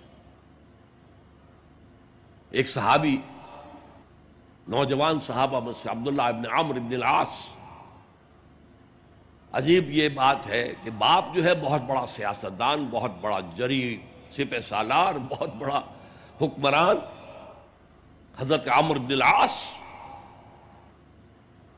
بیٹا نہایت زاہد و عابد مرتاس زاہد مرتاس ساری رات کھڑے ہیں، بستر سے کمر ہی نہیں لگائی۔ ہر روز روزے سے ہیں۔ یہ خبر دی گئی حضور کو تو آپ نے طلب فرمایا۔ یا عبداللہ، اولم اخبر؟ اللہ کے تقم اللیل و تسوم النہار۔ ہے عبداللہ، مجھے یہ خبر نہیں دی گئی ہے۔ یعنی یہ بات جو ہے، صحیح ہے کہ نہیں؟ کہ تم ساری رات عبادت کرتے ہو، ہر روز روزہ رکھتے ہو۔ کیا کہہ سکتے تھے؟ بلا یا رسول اللہ، حضور ایسا تو ہے۔ فرمایا، لا تفعل، ہرگز ایسا مت کرو۔ فَإِنَّ لِزَوْجِكَ عَلَيْكَ حَقًّا وَإِنَّ لِزَوْرِكَ عَلَيْكَ حَقًّا بل ان لنفسك عليك حقا تمہارے نفس کے بھی تم پر حقوق ہیں۔ تمہارے بیوی کے بھی تم پر حقوق ہیں۔ ان کی زوجہ سے کسی نے پوچھا تھا، تم ہمیشہ میلی کچیلی رہتی ہو؟ کبھی ہم نے تمہیں کسی اچھے لباس میں کس کوئی جسے سنگھار کہہ دیتے کہ یہ میں نے دیکھا تو ان کا کہ مجھے کیا غرض ہے؟ تمہارے بھائی کو تو مجھ سے کوئی غرض ہے ہی نہیں۔ میں کس کے لیے بناؤ سنگھار کروں؟ یہ بھی الفاظ آتے ہیں۔ فرمایا، ہرگز مت کرو۔ میں تو کرتا ہوں، میں روزے بھی رکھتا ہوں، لیکن نہیں بھی رکھتا۔ میں نماز پڑھتا ہوں، لیکن سوتا بھی میری بیویاں ہیں متعدد۔ تو میری سنت اگر تم نے چھوڑ دی، تو تمہارا مجھ سے کوئی تعلق نہیں ہوگا۔ اس کا مطلب کیا ہوا؟ تو سم اپ نیکی کا ایک ماڈل بھی سامنے رہنا چاہیے، جس میں توازن ہو، اعتدال۔ انبیاء وہ توازن پیش کرتے ہیں اپنے کردار اور شخصیت کے ذریعے سے۔ وہ جو فرمایا گیا، لقد کان لکم فی رسول اللہ اسوت الحسنہ تمہارے لیے اللہ کے رسول کی شخصیت میں ایک اچھا نمونہ ہے۔ یہ نمونہ معتدل ہے، متوازن ہے۔ حضرت عائشہ فرماتی ہیں، حضور ہمارے مابین تشریف فرما ہوتے تھے، پیار اور محبت کی باتیں بھی ہوتی تھیں۔ حضور، ہمارے ہاں کے جو ذرا زیادہ دیندار، جنہیں زیادہ مسالہ لگ جاتا ہے، وہ کرخت مزاج کے گھروں میں بھی معلوم داخل کیا ہوا قیامت آ گئی ہے۔ تو اس طرح کا نہیں تھا معاملہ، اپنی بیویوں کی دل جوئی، ان سے محبت اور پیار کی باتیں۔ لیکن حضرت عائشہ فرماتی ہیں کہ ہمارے درمیان بیٹھے ہوتے تھے اور پیار و محبت کی گفتگو ہو رہی ہوتی تھی۔ اذان کی آواز آتے ہی ایسے ہی اٹھ کر چل دیتے تھے جیسے ہمیں جانتے بھی نہیں کہ ہم کون ہیں۔ یہ توازن پیدا کرو۔ ترک دنیا نہیں، دنیا میں رہو اور پھر وہ کردار پیش کرو جو محمد نے پیش کیا صلی اللہ علیہ وسلم اور آپ کے صحابہ نے پیش کیا۔ دنیا میں رہتے ہوئے ترک دنیا ترک دنیا اس معنی میں دنیا مقصود نہ بن جائے، مطلوب نہ بن جائے۔ لا مقصود الا اللہ، لا مطلوب الا اللہ، لا محبوب الا اللہ۔ تو یہ ہے اس نیکی کی بحث میں ایمان بالرسالت کا معاملہ۔ اب آگے چلتے ہیں۔ وَآتَ الْمَالَ عَلَىٰ حُبِّهِ۔ اور دیتا ہے وہ اپنا مال یا دیا اس نے اپنا مال۔ اس مال کی محبت کے باوجود علی الرغم۔ جن حضرات نے ترجمہ کیا ہے کہ اللہ کی محبت کی وجہ سے ہی اللہ کی محبت میں وہ مال دیتے ہیں، یہ غلط ہے۔ جو بحث ہو چکی ہے موٹیویشن تو ان کی درست ہو گئی، ایمان باللہ، ایمان بالآخرہ سے۔ اب آگے اس کے تکرار کی ضرورت نہیں ہے۔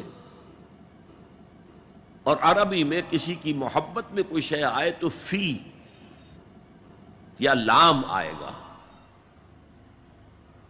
الا آتا ہے مخالفت کے لیے الرغم۔ مال محبوب ہے، کس کو نہیں ہے؟ زین للناس حب الشہوات من النساء والبنین والقناطر المقنطرۃ من الذهب والفضة والخيل المسومة والانعام والحرث۔ انسان کی سرشت کو اللہ سے زیادہ جاننے والا کون ہے؟ وہ فرما رہا ہے، سورہ آل عمران کی آیت ہے۔ مزین کر دی گئی ہے انسانوں کے لیے محبت بیویوں کی، بیٹوں کی اور ڈھیروں مال کی۔ سونے کی اور چاندی کی، اور گھوڑے وہ کہ جو پیڈگری والے ہوں اور جو بہت اعلیٰ نسل کے ہوں۔ خیل المسوبہ نشان زدہ گھوڑے۔ اور مال ہو بھیڑیں بکریوں کو گلے کے گلے ہوں، اور گائے اور بیل ہوں، اور یہ ساری چیزیں محبوب ہیں۔ اس محبت کے خلاف عمل کرتے ہوئے مال خرچ کرنا تبھی تو مجاہدہ ہے۔ تو جیسے اردو میں ہم الرغم کہتے ہیں، الرغم۔ باوجود باوجود اس کی محبت کے وہ خرچ کرتے اب یہاں جو اصل لوٹ کرنے کا نقطہ ہے وہ کیا ہے؟ دیکھیے، اسلام کا جو نظام ہے دنیاوی، اس میں ایمان کے بعد پہلی شے نماز ہے۔ وہ جو کہا گیا ہے کہ قیامت کے دن سب سے پہلا محاسبہ نماز کا ہوگا۔ اور جب ہماری مسجدوں کے اندر لکھے ہوتے تھے فارسی کے اشعار روز محشر کے جان گداس بوت، اولی پرسش نماز بوت۔ اسی طریقے سے نماز کا معاملہ جو ہے وہ پہلے کیوں نہیں آیا؟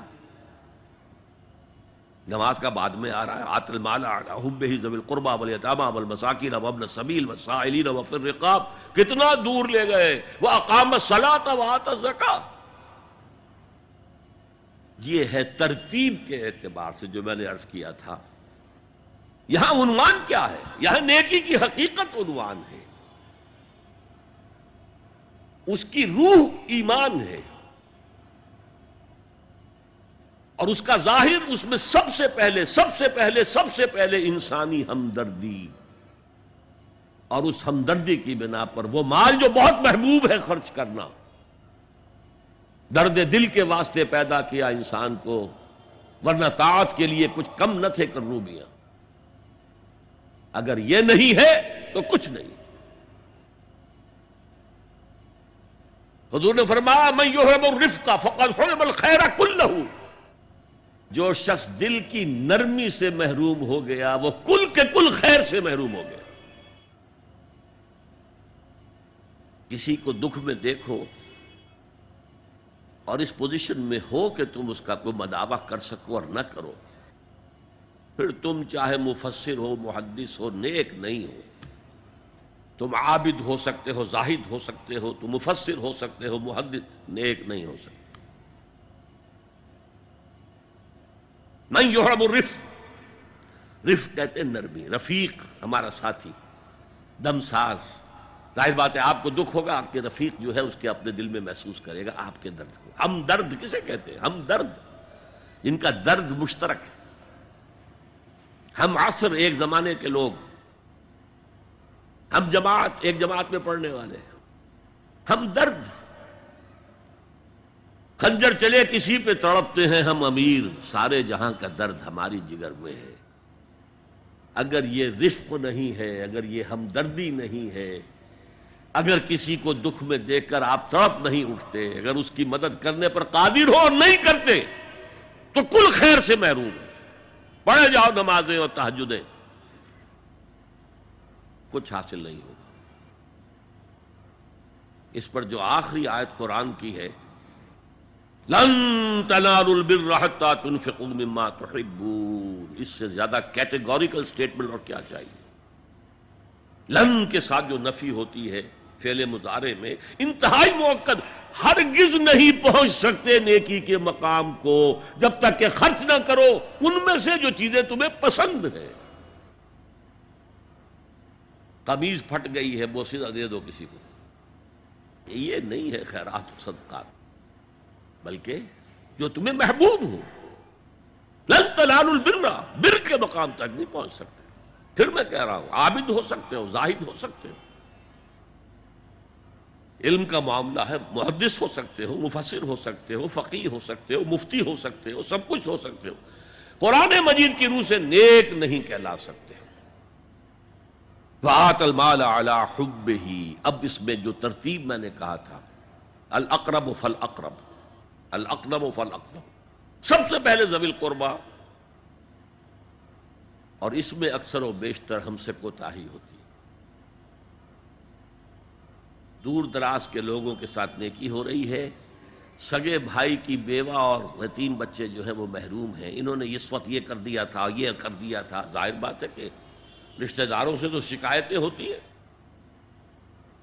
یہ تو ہمیشہ ہمارے مخالف رہے۔ ہیں جی ان کی ان کی ہم کیسے مدد کریں؟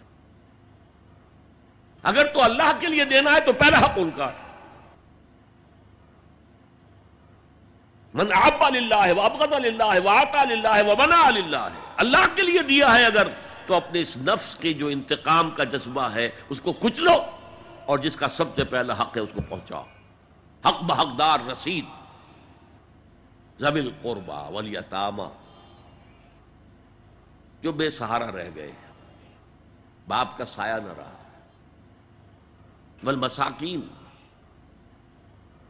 مساکین کسے کہتے ہیں؟ مسکنت کہتے ہیں کم ہمتی۔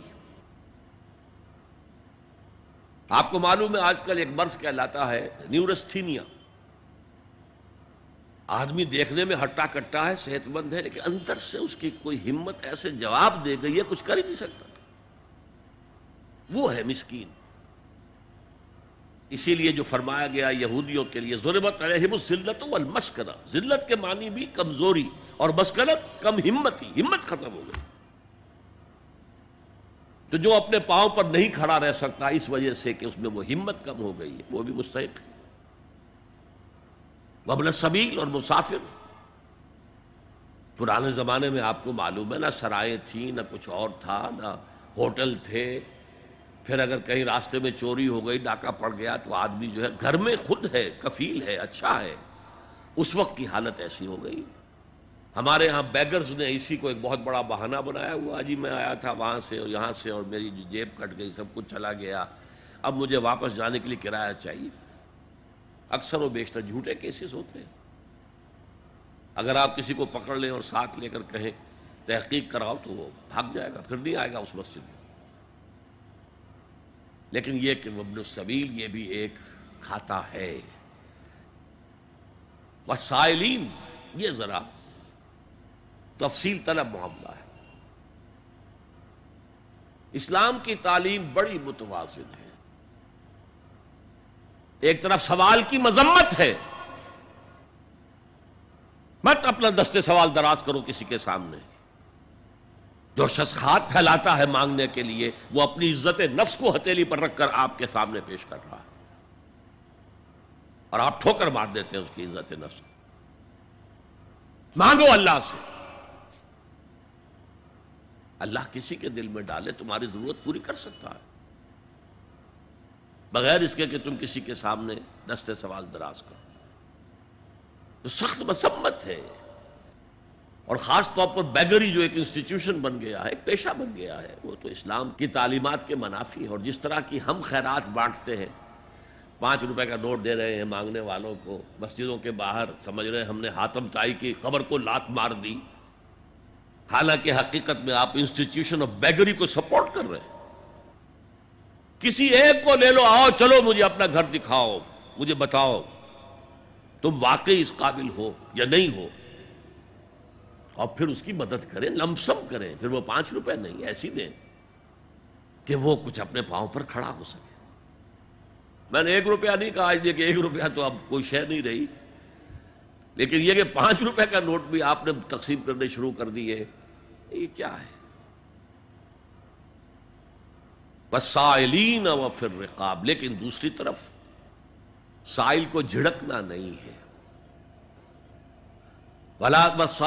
اما سائلہ فلا تنہر۔ جھڑکو نہیں۔ اچھا بھائی نہیں۔ معاف کرو، میرے پاس اس وقت آپ کی مدد کے لیے کچھ نہیں ہے۔ میں کچھ نہیں کر سکتا۔ تو ان دونوں کے درمیان اصل میں معاملہ ہونا چاہیے۔ بلکہ یہاں تک بھی فرمایا، سائل کو ضرور دو۔ چاہے وہ گھوڑے پر سوار ہو کر تمہارے دروازے پہ آیا۔ کیا پتا اس کی واقعی الجھن کیا ہے؟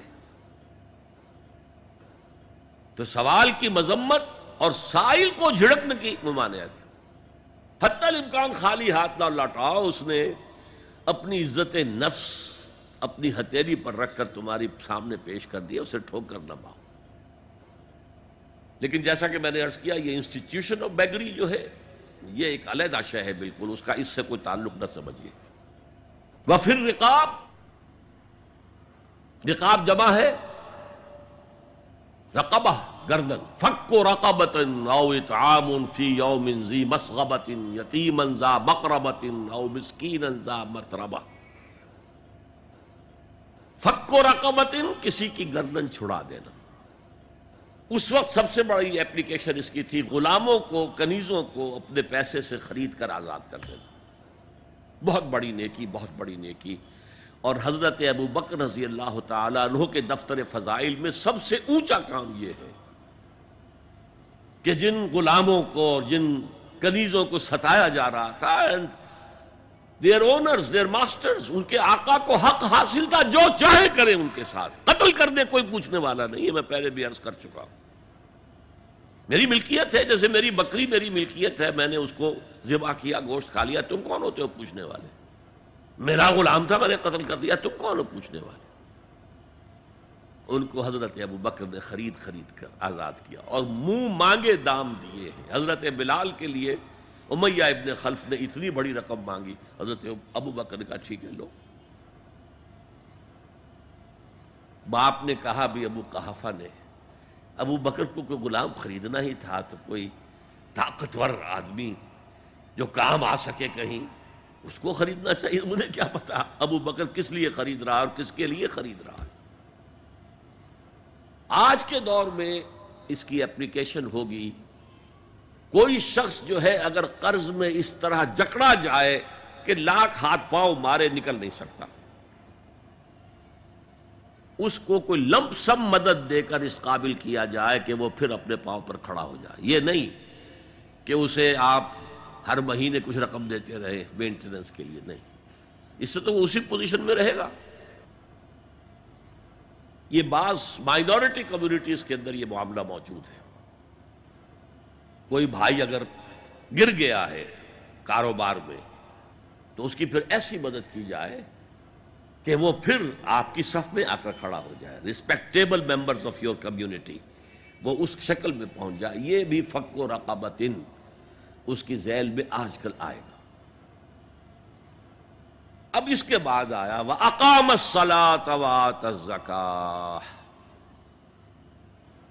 یہ دو کیا ہیں؟ یہ عبادات کی شکل میں دو ستون ہیں جو ان دو چیزوں کو سپورٹ کرتے ہیں جو اب تک بیان ہوئی ہیں۔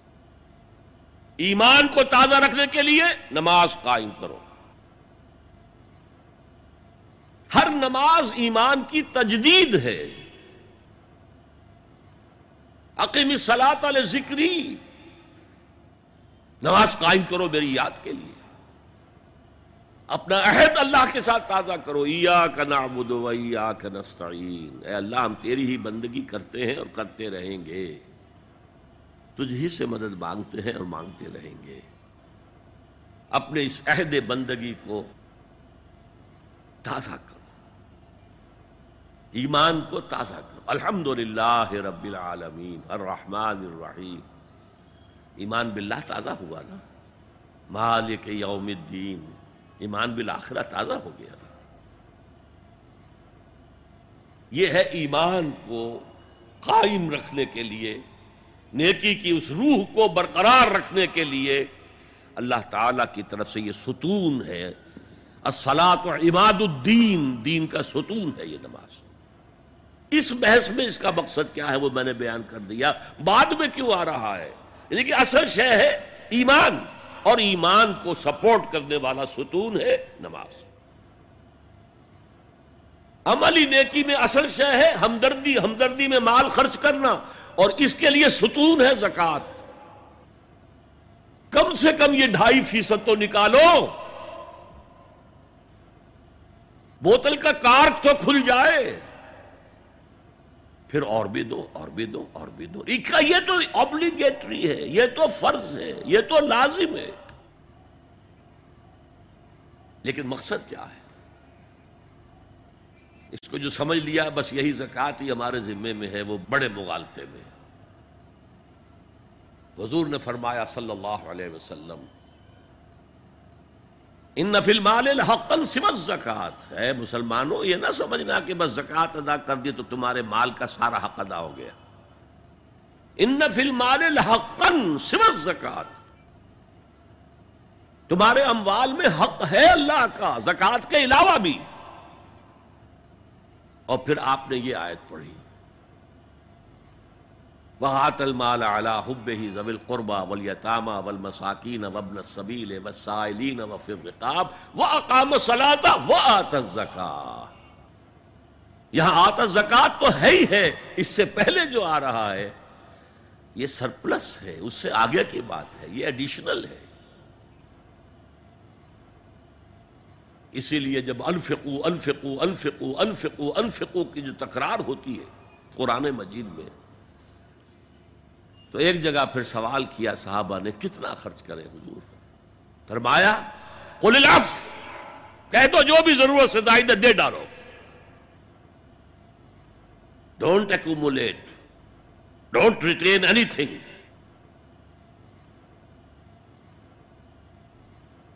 ایک بات آپ سے کہوں، آپ کچھ چوک جائیں گے۔ حضور نے کبھی زکات دی؟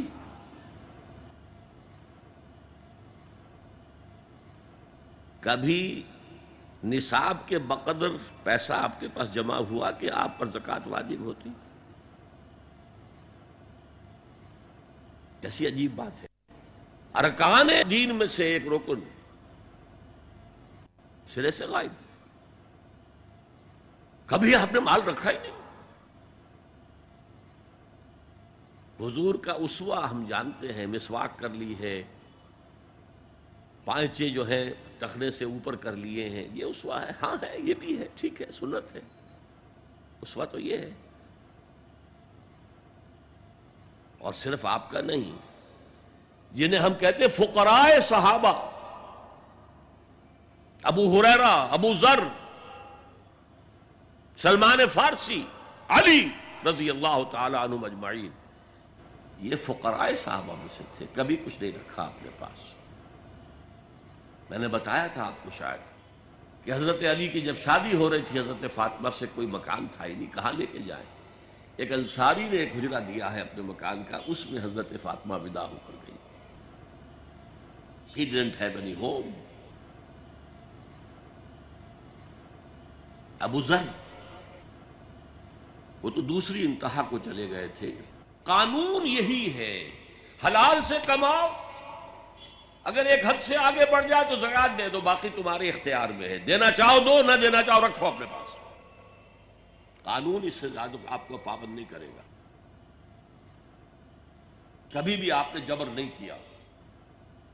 ایمرجنسی میں بھی جبر نہیں کیا۔ ایک واقعہ آتا ہے کہ حضور کو کئی وقت کا فاقہ تھا۔ تھوڑی دیر کے بعد حضرت ابو بکر آئے۔ آپ نے چہرے سے پہچان لیا کہ فاقے سے۔ پھر حضرت عمر آئے۔ پہچان لیا کہ فاقے سے۔ شاید حضور خود اپنے لیے نہ اٹھتے نہ جاتے۔ اپنے دونوں ساتھیوں کو لے کر ایک انصاری کے باغ میں پہنچ گئے۔ انصاری کی عید ہو گئی۔ فوراً لا کر اس نے کچھ کھجوریں، کچھ انگوروں کے گوشے رکھے۔ اس کے بعد وہ دوڑا چھری لے کر کسی جانور کو ذبح کرنے کے لیے۔ یہ ساری تفصیلیں میں کیا بتا رہا ہوں؟ نال یہ نہیں تھا کہ مدینے میں سبھی فاقے سے تھے۔ موجود تھے جن کے پاس مال تھا، لیکن جبرن آپ نے کسی سے کچھ نہیں لیا۔ جب وہ چھری لے کر چلا، فرمایا دیکھنا، کسی دودھ والے جانور کو نہ ذبح کرنا۔ بہرحال کچھ دیر کے بعد وہ گوشت پکا کر لایا، روٹیاں رکھی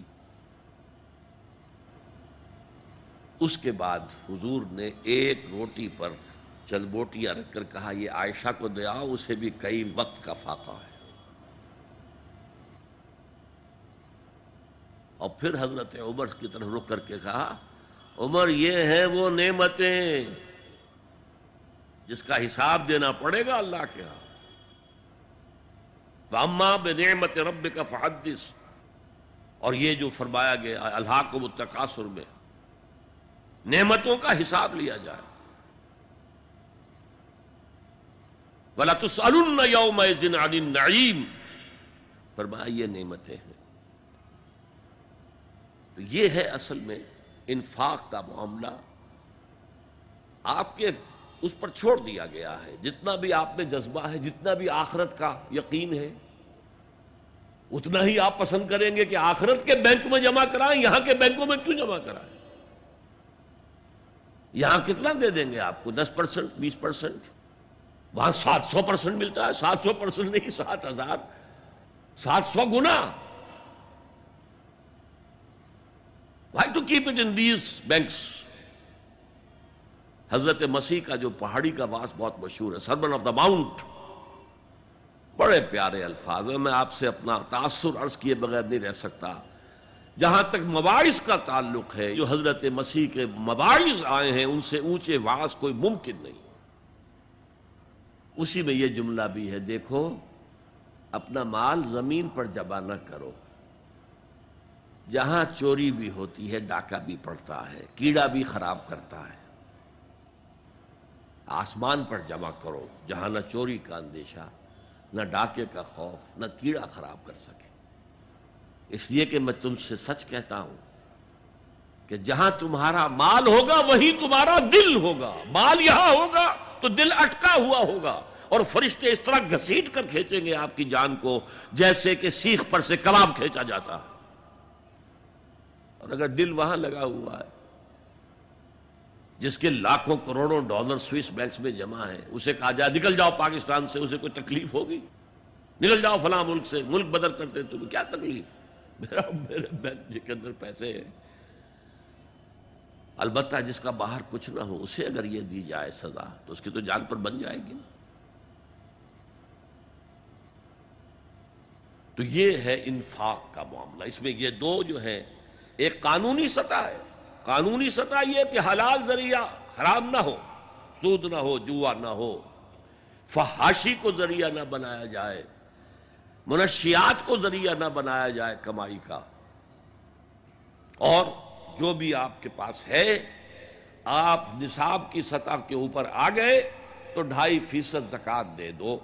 قانون اس سے آگے آپ سے مطالبہ نہیں کرے گا۔ اگرچہ فقہا نے یہ فتویٰ دیا ہے کہ اگر کسی وقت جو فقراء ہیں، ان کی ضرورتیں زکوٰۃ سے پوری نہ ہو سکیں، تو اس وقت کا امام، اس وقت کا خلیفہ وہ زبردستی بھی عمرا کے مال میں سے مزید لے سکتا ہے زکوٰۃ کے علاوہ۔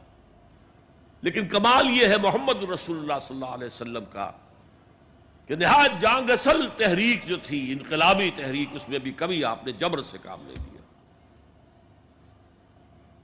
یہ آپ کے چوائس پر ہے۔ البتہ ایک معیار مقرر کر دیا۔ جیسے حضرت ابو بکر غزوہ تبوک کے موقع پر سب کچھ لے آئے تھے گھر میں جاڑو پھینک کر۔ عام حالات میں یہ نہیں، ایک شخص آئے، صحابی، انصاری، میں اپنا سب کچھ اللہ کی راہ میں دینا چاہتا ہوں۔ فرمایا، نہیں۔ تم چاہتے ہو کہ اپنے وہ رسا کو قریب اور فقیر بنا کر جاؤ اس نے کہا اچھا میں آدھا جو نہیں، آدھا بھی بہت ہے۔ فرمایا، تہائی دیتا ہوں۔ فرمایا ہاں تہائی کافی ہے۔ وہ سلس و کثیر اور سلس بھی بہت ہے۔ اور یہی قانون ہے وراثت کا۔ آپ سلس سے زیادہ، ایک تہائی سے زیادہ کی وسیعت نہیں کر سکتے۔ دو تہائی مال جو ہے کم سے کم، وہ صرف قانون وراثت کے مطابق تقسیم ہو۔ اور کسی وارث کے لیے وسیعت نہیں کر سکتے۔ ایک بیٹے کو اس کا حصہ بھی مل جائے اور پھر مزید جو ہے وسیعت نہیں۔ وارث کے لیے لا وسیعت وارث تو یہ ہے زکوٰۃ در حقیقت اس جذبہ انفاق کو سپورٹ دینے والی شے کم سے کم کم سے کم یہ تو دو۔ بوتل کا کور کھل جائے گا تو مزید بھی نکل آئے گا اس میں سے۔ وَآتَ الْمَالَ عَلَى حُبِّهِ ذَوِي الْقُرْبَى وَالْيَتَامَى وَالْمَسَاكِينَ وَابْنَ السَّبِيلِ وَالسَّائِلِينَ وَفِي الرِّقَابِ وَأَقَامَ الصَّلَاةَ وَآتَ الزَّكَاةَ۔ وَالْمُوفُونَ بِعَهْدِهِمْ اور وفا کرنے والے، پورا کرنے والے اپنے عہد کے، جبکہ وہ آپس میں معاہدہ کر لیں۔ میں اشارہ کر چکا ہوں، یہ جملہ معاملات انسانی پر حاوی ہے۔ ایک مزدور کو آپ نے یومیہ محنت اور مزدوری پر انگیج کیا ہے۔ اور وہ مزدور جب دیکھے کہ کوئی اسے دیکھ نہیں رہا، تو بیٹھا رہے، کام نہ کرے۔ اسی وقت کام کرے جب دیکھا جائے کوئی سپروائزر دیکھ رہا ہے، تو وہ اپنے عہد کی نفی کر رہا ہے۔ ایک ملازم ہے، وہ دفتر میں بیٹھا ہوا ہے، مکھیاں مار رہا ہے یا چائے پر چائے پیے چلے جا رہا ہے۔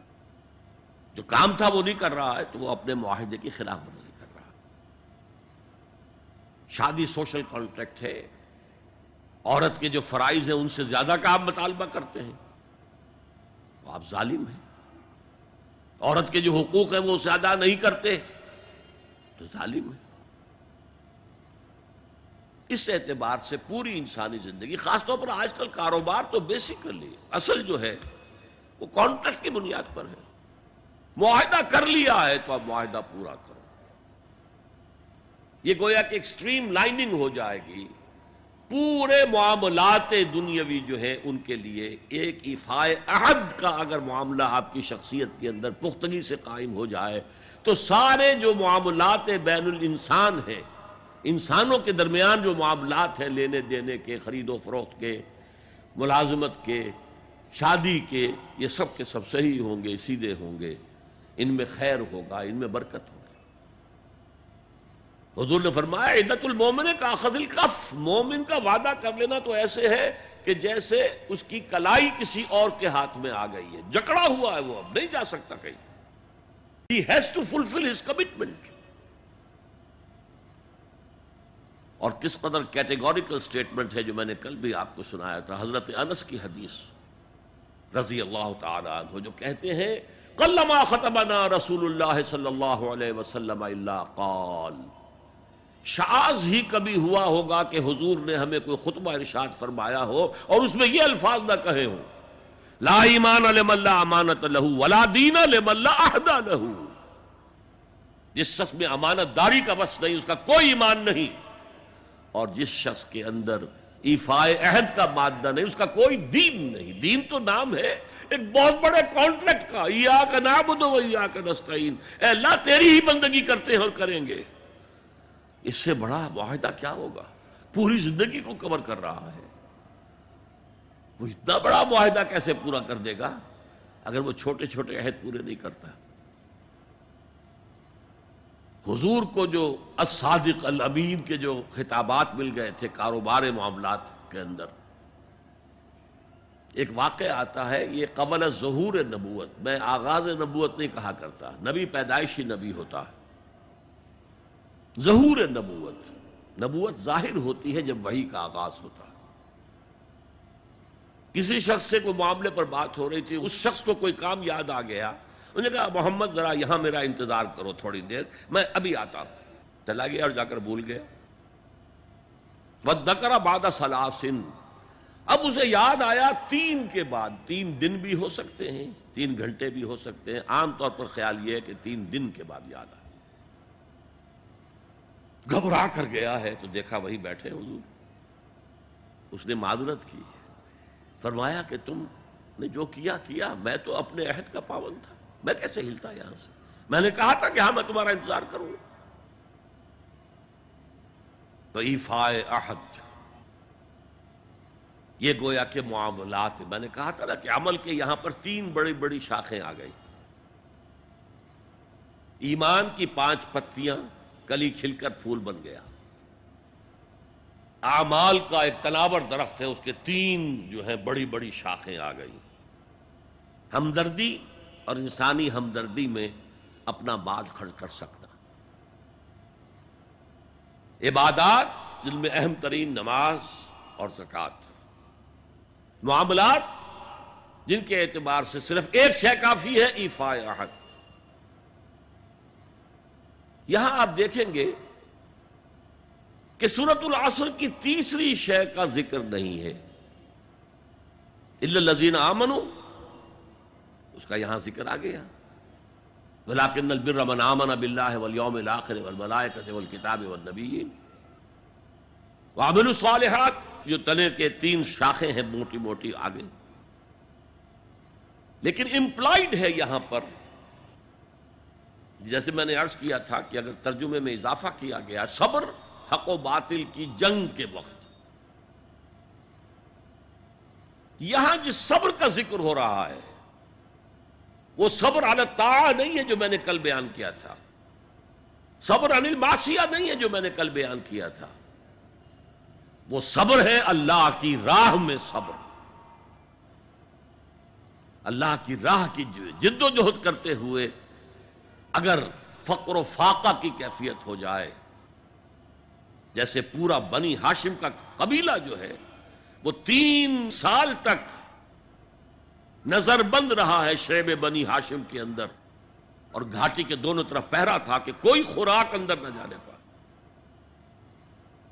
ایسا وقت بھی آیا ہے کہ بنو ہاشم کے چھوٹے چھوٹے پھول ایسے بچے بلک رہے ہیں، بھوک سے اور اس کے سوا کچھ نہیں کہ سوکھے چمڑے ابال کر اس کا پانی ان کے حلق میں ٹپکا دیا جائے۔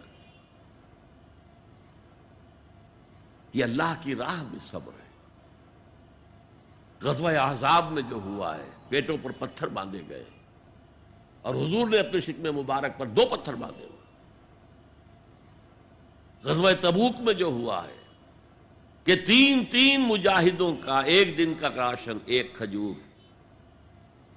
پہلے ایک نے اپنے منہ میں رکھ کر کچھ دیر چوسی، پھر دوسرے کو دے دی، اس نے چوسی، پھر تیسرے کو دی۔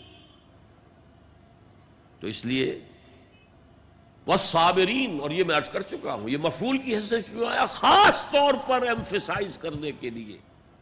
صابرون نہیں آیا وہ صابرین اخصو میں ذکر صابرین اور اصل میں نیکی جو ہے، اس کا معیار تو وہ ہے، حق کے لیے۔ بھوک سہو تکلیفیں سہو اور حق کے لیے میدان جنگ میں آ کر صابر رہو، ثابت قدم رہو۔ اس کا کیا مطلب ہے؟ یہاں بیسیکلی ڈفرینشیٹ ہو گیا ہے ایک خانقاہی تصور نیکی کا۔ ذکروں کے ذریعے، مراقبوں کے ذریعے، اپنے آپ کو مانجے جاؤ مانجے جاؤ مانجے جاؤ۔ پھر وہ جو جن کو مانج دیا گیا ہے، وہ دوسروں کو مانجھے مانجھے مانجھے مانجنا ہی چلا ہے، آگے نہیں۔ میدان میں آ کر باطل کو چیلنج کرنا، یہ نہیں، ہے ہی نہیں۔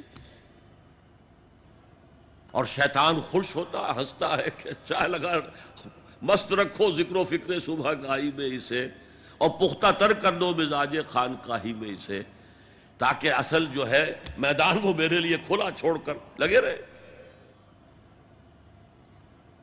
نہیں۔ اصل کرائٹیرین آپ کی صداقت کا، آپ کی نیکی کا۔ تباسو بالحق میں تباسو بالصبر۔ یہ صبر کسی اور کام کے لیے نہیں ہے۔ یہ کوئی وطن پرستی کی جنگ کا ذکر نہیں ہے۔ یہ کوئی قوم پرستانہ جنگ کا ذکر نہیں ہے۔ یہ کوئی اپنی، جیسے بادشاہ کرتے تھے، اپنی دولت بڑھانے کے لیے، اپنی مملکت کو توسیع دینے کے لیے صبر نہیں ہے، بلکہ یہ راہ حق میں وَالصَّابِرِينَ فِي الْبَاسَائِ وَالضَّرَّائِ وَحِينَ الْبَاسِ۔ خصوصاً وہ جو صبر کرنے والے ہیں، فقر و فاقہ میں، بھوک میں۔ اور تکلیف میں زخم آ گیا ہے، تیسرے اٹھ رہی ہیں، برداشت کر رہے ہیں۔ آدمی کانپ جاتا ہے۔ معاذ اور معاوض جو دو نوجوان تھے، جن کو حضور نے تو کہا تھا، تم ابھی کم عمر کے ہو، تم جاؤ، واپس چلے جاؤ۔ لیکن ان میں سے جو بڑا تھا، اس نے کچھ کہا، حضور سے تو حضور نے مان لیا۔ چلو ٹھیک ہے، تم آ جاؤ۔ چھوٹے نے کہا، حضور میں اسے پچھاڑ سکتا ہوں۔ آپ نے کشتی کرائی، اس نے پچھاڑ دیا۔ اچھا بھائی، آ جاؤ، تم بھی آ جاؤ۔ انہی میں سے ایک کا ہے، میں بھول رہا ہوں ان کا نام۔ ان کے ایک شانے کے اوپر تلوار کا وار پڑا، پورا شانہ کٹ گیا۔ کوئی ایک تسمہ، کوئی ایک ٹنڈن لگا رہ گیا کسی۔ اب وہ ہاتھ جو ہے، وہ لٹک رہا ہے۔ وہ دوسری ہاتھ سے تلوار چلا رہے ہیں، لیکن یہ رکاوٹ ڈال رہا ہے۔ انہوں نے اپنے ہاتھ کو اپنے پاؤں کے نیچے رکھا، زور سے جھٹکا دیا اور اس بازو کا علیحدہ کر کے پھینک دیا۔ اور میں سچ کہتا ہوں، انہیں کوئی درد محسوس نہیں ہوا ہوگا۔ وہ جذبہ جو ہوتا ہے، وہ انسان سے سب کچھ کرا دیتا جس کا ہم تصور نہیں کر سکتے۔ وَالصَّابِرِينَ فِي الْبَاسَائِ وَالضَّرَّائِ وَحِينَ الْبَاسِ اور جنگ کے وقت حق و باطل کی جنگ۔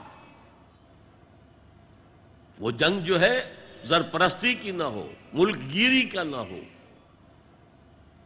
وہ حق کے کلمے کو بلند کرنے کے لیے ہو۔ انسانوں کو ملوکیت کے شکنجے سے نجات دلانے کے لیے ہو۔ انسانوں کو کیپٹلزم کے جنگل سے اور اس کے چنگل سے نجات دلانے کے لیے ہو۔ وہ جنگ جو حق کے لیے ہو۔ اس میں ثابت قدم رہنا۔ یہ صبر کی سب سے اونچی منزل ہے۔ اور یہ نمایاں ترین فرق ہے اسلام کے تصور نیکی میں اور جو آپ دنیا میں دوسرے، چاہے وہ بدھ مت کا تصور ہو اور چاہے وہ کسی اور کا تصور ہو اور چاہے وہ صوفیانہ تصور ہمارے ہاں کا ہو، چاہے وہ کرسچین موناسٹسزم کا تصور، ان سب سے جو فرق ہے وہ یہ ہے کہ جہاد فی سبیل اللہ چوٹی پر ہے۔ دیٹ از دی پیک حضور نے اسے کہا ضرورت السلام من ہو، الجہاد فی سبیل اللہ۔ ہمارے دین کی حقیقت جو ہے، اس میں اس کی چوٹی جو ہے، وہ اللہ کی راہ میں جہاد ہے، لیکن میں کسی موقع پر جہاد کے بارے میں جو مغالتے خود ہم نے پیدا کیے ہیں، جس کی بنا پر اغیار نے پھر جو ہے اس کے خلاف مہم چلائی ہے۔ میں کوشش کروں گا کہ اس سیریز کے اندر میں اس مضمون کو لے آؤں۔ ہم دوسروں کا شکوہ کیا کریں؟ غلطی ہماری اپنی ہے۔ ہم نے جہاد کو بدنام کیا دنیا کے اندر۔ اس لیے کہ جہاد کا صحیح تصور ہمارے سامنے ہے ہی نہیں۔ بہرحال یہ حضور کے زمانے میں جنگیں ہوئی ہیں۔ دین حق کو غالب کرنے کے لیے آخری مرحلہ آیا ہے قتال کا جنگوں کا۔ تو وہ صابرین وحین الباس اولئک الذین صدقوا۔ یہ ہیں وہ لوگ جو سچے ہیں۔ بر اور نیکی کا اگر دعویٰ کریں تو انہیں حق ہے۔ لیکن یہ پوری شخصیت، پورا سراپا جسے آپ کہتے ہیں an organic whole inorganic چیزوں کو آپ کاٹ کے اس کے حصے بکھرے کر سکتے ہیں. آرگینک چیز کاٹیں گے ختم ہو جائے گی. زندگی نہیں رہے گی اس میں. آرگینک ہول اس کا ہر جز لازم ہے. اس کے روح روح ایمان ہے جو موٹیویشن کو درست کرتی ہے. اس کے اعمال کا ذکر آ گیا. اور چوٹی، اسی لیے سورہ صف میں فرمایا ان اللہ يحب الذين يقاتلون في سبيله صفا كانهم بنيان مرصوص۔ اللہ کے محبوب تو وہ بندے ہیں جو اس کی راہ میں جنگ کرتے ہیں، ایسی صفے باندھ کر گویا کہ سیسا پلائی ہوئی دیوار ہے۔ آج کل ہم کہیں گے جیسے کہ ری انفورس کانکریٹ کی وال ہے۔ اس وقت وہ سیسا پلا دیا کرتے تھے درزوں کے اندر۔ اس دیوار کی مانند کھڑے رہے جس میں کوئی رکھنا نہ پیدا کیا جا سکے۔ یہی اسلوب اختیار کیا ہے اقبال نے اپنے ایک شعر میں۔ محبت مجھے ان جوانوں سے ہے ستاروں پہ جو ڈالتے ہیں کمن ان اللہ يحب الذین یقاتلون فی سبیلہ صفا کانہم بنیان مرصوص۔ محبوبیت خداوندی کا مقام یہ اور جیسا کہ میں نے عرض کیا تھا شروع میں ایک ایک تو نفع ہوتا ہے، ایک بونس سے، تنخواہ ایک بونس۔ مضمون تو تھا بر کے بارے میں، لیکن یہاں فرمایا، یہی متقی بھی ہے۔ تم نے تقوا کو بھی چند ظاہری چیزوں کے ساتھ رکھا ہوا ہے اپنے ذہن کے اندر۔ داڑھی لمبی ہو، لباس صحیح ہو، کوئی جبا ہو، کوئی ابا ہو، کوئی امامہ ہو، وغیرہ وغیرہ وغیرہ وغیرہ۔ ہاں خیر وہ چیزیں بھی اپنی جگہ ہیں، سنت سمجھ کر کی جائیں، یقیناً موجب ثواب ہے لیکن یہ اگر کردار نہیں ہے، تو یہ ظاہری ٹیپ ٹاپ حضرت مسیح کے الفاظ میں ان قبروں کے مثال ہے، جس کو اوپر سے خوب آپ نے سفیدی کی ہوئی ہے، اندر گڑی، گلی سڑی ہڈیوں کے سوا کچھ نہیں۔ اگر یہ نہیں تو بابا، پھر سب کہانیاں ہیں، پھر تقوا اور نیکی جو ہے اس کا نام لینا بھی درست نہیں ہے۔ یہ ہے نیکی کا قرآنی تصور۔ اور ایک آیت ہے۔ کاش کہ میں میرے قلم پر بھی جس طرح اللہ نے میری زبان کا اپنا کھولا ہوا ہے، لیکن میرا قلم زیادہ نہیں چل پایا ہے۔ میں نے لکھی بہت کم چیزیں ہیں۔ لکھی ہیں کچھ، لیکن کم۔ میرا میڈیم جو رہا ہے وہ سپوکن ورڈ ہے۔ اور ایک اعتبار سے میں اس پر خوش بھی ہوں۔ اس لیے کہ حضور صلی اللہ علیہ وسلم کا میڈیم صرف سپوکن ورڈ تھا۔ آپ لکھنا پڑھنا تو جانتے ہی نہیں تھے۔ لیکن بہرحال میں اس کے لیے جسٹیفائی نہیں کر رہا، بس میری کمزوری ہے۔ اگر وہ قلم کھلا ہوتا تو میں اس پر ایک پوری کتاب لکھتا۔ اخلاقیات قرآنی کے موضوع پر۔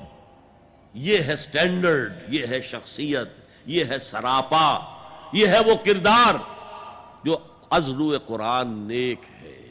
اللہ تعالی ہم سب کو اس میں یار پر پورا اترنے کی توفیق عطا فرمائے۔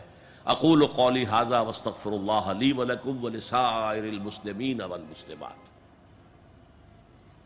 الحمدللہ، ڈاکٹر صاحب،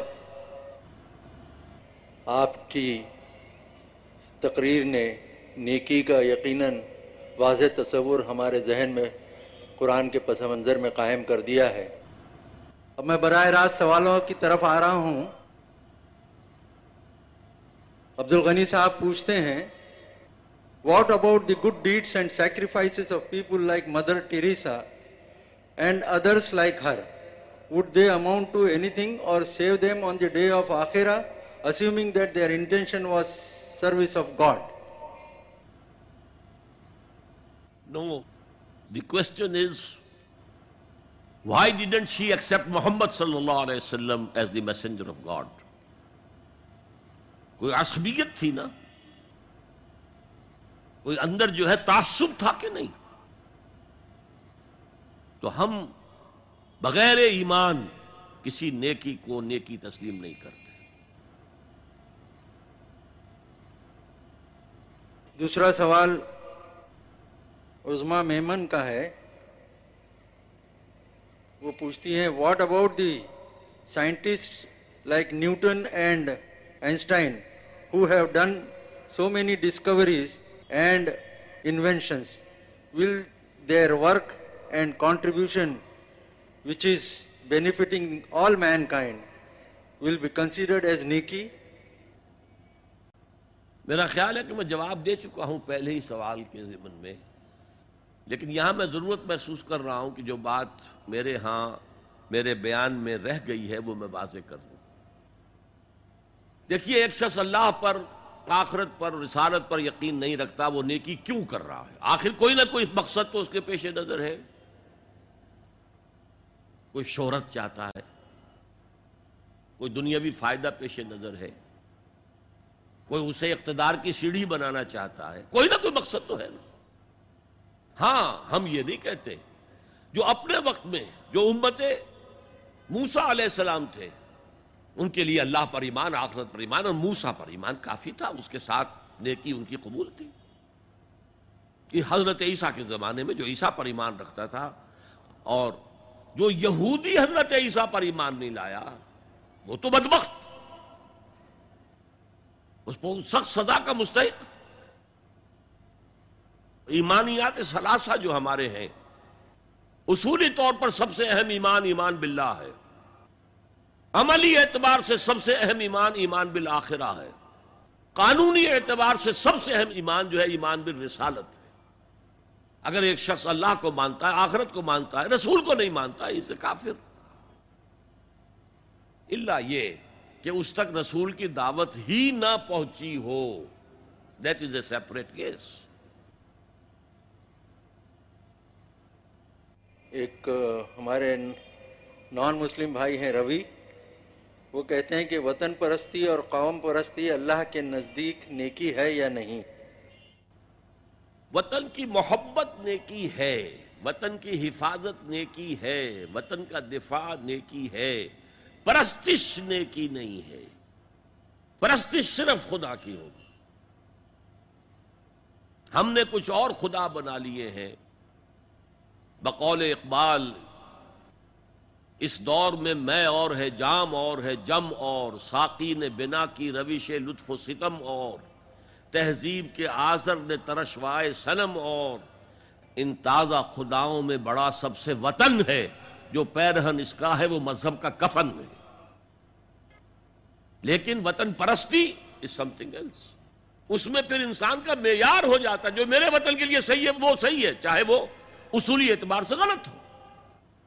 جو میرے وطن کے لیے مفید ہے، وہ ہر حال میں صحیح ہے۔ چاہے بالفعل وہ غیر اخلاقی حرکت ہو۔ وہ ہے وطن پرستی، قوم پرستی۔ پرستش صرف اللہ کی ہے۔ ایک سوال ہے، عباس حسینی صاحب ہیں۔ کہتے ہیں، محترم ڈاکٹر صاحب، السلام علیکم۔ آج کے موضوع سے قطع نظر ایک سوال کرنا چاہتا ہوں، وہ یہ کہ قرآن شریف میں متعدد جگہ آیا ہے کہ اللہ رب العزت نے انسان کو اپنی عبادت کے لیے یا پھر خود انسان کی آزمائش کے لیے پیدا کیا گیا۔ سوال یہ ہے کہ عبادت کے لیے حضرت انسان ہی کیوں؟ جبکہ بے شمار فرشتے اس کے لیے پہلے سے موجود تھے۔ دوسرا یہ کہ اگر آزمائش مقصود تھی تو اللہ سبحانہ و تعالیٰ نے تو پہلے سے ہی سب جانتے ہیں کہ میرا کون سا بندہ کیا عمل کرے گا۔ تو پھر آزمائش کیسی؟ دیکھیے، انسان کا مقصد تخلیق قرآن نے عبادت قرار دیا۔ عبادت کے معنی صرف یہ نماز، روزہ، حج و زکوٰۃ نہیں ہے۔ یہ عبادات ہیں۔ عبادت ہے total obedience to the will of God total ہما وقت، ہما تن، ہما جہت۔ بندگی۔ جس کو کہا ہے شیخ سادی نے، زندگی آمد برائے بندگی۔ زندگی بے بندگی شرمندگی۔ یہ بندگی جو ہے، وما خلقت الجن والانس الا ليعبدون۔ البتہ ہماری زندگی کا ایک ٹکڑا اس نے کاٹ کر، دو موتوں کے درمیان ہے یہ۔ کنتم امواتن فاحیاکم ثم یمیتکم ثم یحییکم یہ چھوٹا سا ٹکڑا ہے۔ پہلی موت سے پہلے بھی ایک زندگی تھی، دوسری موت کے بعد بھی ایک زندگی ہے۔ یہ پھر ایک علیحدہ ایشو ہے فلسافیکل ایشو ہے۔ لیکن یہ ہے کہ اس ٹکڑے کو جو علیحدہ کیا ہے، یہ ہے امتحان کی غرض۔ Show your worth prove your worth یہ اس کے لیے ایک امتحانی دور ہے۔ جیسے اقبال کہتا ہے، تو اسے پیمانہ امروز و فردا سے نہ ناپ جاویداں پہم دواں، ہر دم جواں ہے زندگی۔ ابدی ابدی زندگی ہے۔ جہنم کی ہے یا جنت کی؟ ابدی ہے۔ یہ زندگی کیا ہے؟ یہ پچاس، ساٹھ، ستر برس تو کچھ بھی نہیں ہے۔ یہ تو زندگی کا دیباچہ ہے۔ اصل زندگی تو وہ ہے۔ اور اسی نظم کو پھر ختم کیا ہے۔ کلزم ہستی سے تو براہ مانند حباب۔ اس زیاں خانے میں تیرا امتحان ہے زندگی۔ خلق الموت والحیات لیبلوکم ایکم احسن عملا۔ آپ کے ایک سوال کا جواب یہ ہے اگر کوئی جج مقدمے کے بارے میں ذاتی علم رکھتا ہو، تو آج بھی دنیا کا قانون یہ ہے کہ پھر اسے اس مقدمے کو سننا نہیں چاہیے۔ Justice should not only be done it should appear to have been done اللہ تو سب کو جانتا ہے۔ اس کو حق پہنچتا ہے کہ یہ جنت میں جائے اور اس کو حق پہنچتا ہے یہی کہ جہنم میں جائے۔ ہم جو کچھ کر رہے ہیں، نامہ اعمال تو صرف اس لیے کہ ہم پر اتمام حجت ہو سکے۔ اچھا بھائی، اقرا کتابک۔ کیا کہتے ہو ہم سے؟ پڑھ لو اپنی کتاب۔ کفاب نفس کل یوم علیکم حسیبہ تم کافی ہو، حساب کر لو۔ تو یہ یہ نہیں ہے کہ اللہ کے علم میں اس اعمال نامے کے بغیر کچھ نہیں آ رہا۔ اللہ تعالیٰ تو ہر شے کا جاننے والا ہے۔ لیکن justice should also appear to have been done ایک اور سوال۔ ہم رشتہ داروں سے صلہ رحمی اور اچھا سلوک کریں، نیکی کی نیت رکھتے ہوئے اور اللہ کی رضا کے لیے پھر بھی وہ ہم سے برا سلوک اور قطع رحمی کریں تو برائے مہربانی بتائیں کہ اس وقت کیا کیا جائے۔ نیکی کرنے کے بعد بھی دل مطمئن نہ ہو، اس وقت کیا کیا جائے۔ پہلا سوال تو یہ ہے کہ اگر آپ ایسے رشتہ داروں کے ساتھ صلہ رحمی کریں گے تو آپ کو دگنا ثواب ملے گا۔ ان کے سلوک پر صبر کریں اور ذہن میں رکھیں کہ یہ صبر جو ہے رنگ لائے گا قیامت کے دن۔ جو زیادتی کر رہے ہیں، ان کے نیک اعمال ہمیں دیے جائیں گے اور ہمارے گناہ ان کے حساب میں درج ہو جائیں گے۔ تو we stand to lose nothing تو ہم اپنا فرض کیوں ترک کریں؟ اسی لیے اس کو روکنا نہیں چاہیے۔ سوال ہے we know that the work which I am doing is not correct but we are forced to do then what should we do اب یہ تو اس پر ہے سارا کہ وہ فورس کس نوعیت کی ہے؟ اگر تو جان کا خطرہ ہو گیا ہے اور جان جا رہی ہے، تو کفر کہہ کر بھی، کفر کا کلمہ کہہ کر بھی جان بچانے کی اجازت ہے۔ اگر مرنے کا اندیشہ ہے بھوک سے اور کچھ نہیں ہے سوائے کسی حرام شے کے، تو آپ مردار بھی اور سور بھی کھا کر جان بچا سکتے ہیں۔ لیکن اگر ایسی صورتیں نہیں ہیں اور آپ صرف اپنی کنوینئنس کو کہہ رہے ہیں کہ وہ آپ کو فورس ہو رہا ہے ایکسٹرنلی وہ غلط۔ ہے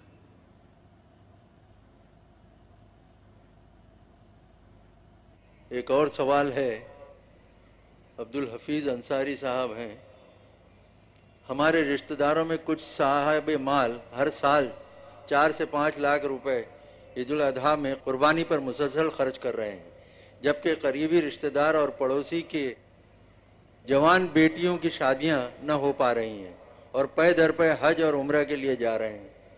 اور سورہ بقرہ کی ایک سو ستترویں کی بہت سی مد نہیں کر رہے ہیں۔ میرا سوال ہے، کیا ان کی ان نیکیوں کا کیا مقام ہے؟ میں نے تو آپ کو حدیث سنا دی تھی کہ بہت بڑا عالم، بہت بڑا سخی، اللہ کی راہ میں جان دے دینے والا، اس کا کیا حشر ہوا ہے؟ اگر اس کا اصل موٹو اللہ کی رضا حاصل کرنا نہیں ہے۔ اور اللہ کی رضا ہے، تو جس کو جو دینا ہے لازمن دو۔ اگر نہیں دے رہے ہو اور صرف اپنے نفس کو خوش کرنے کے لیے کسی اور کو دے رہے ہو، تو یہ نفس پرستی ہے، خدا پرستی نہیں ہے۔ وہاں تو جس کا حق مقدم ہے اس کو ادا کرو۔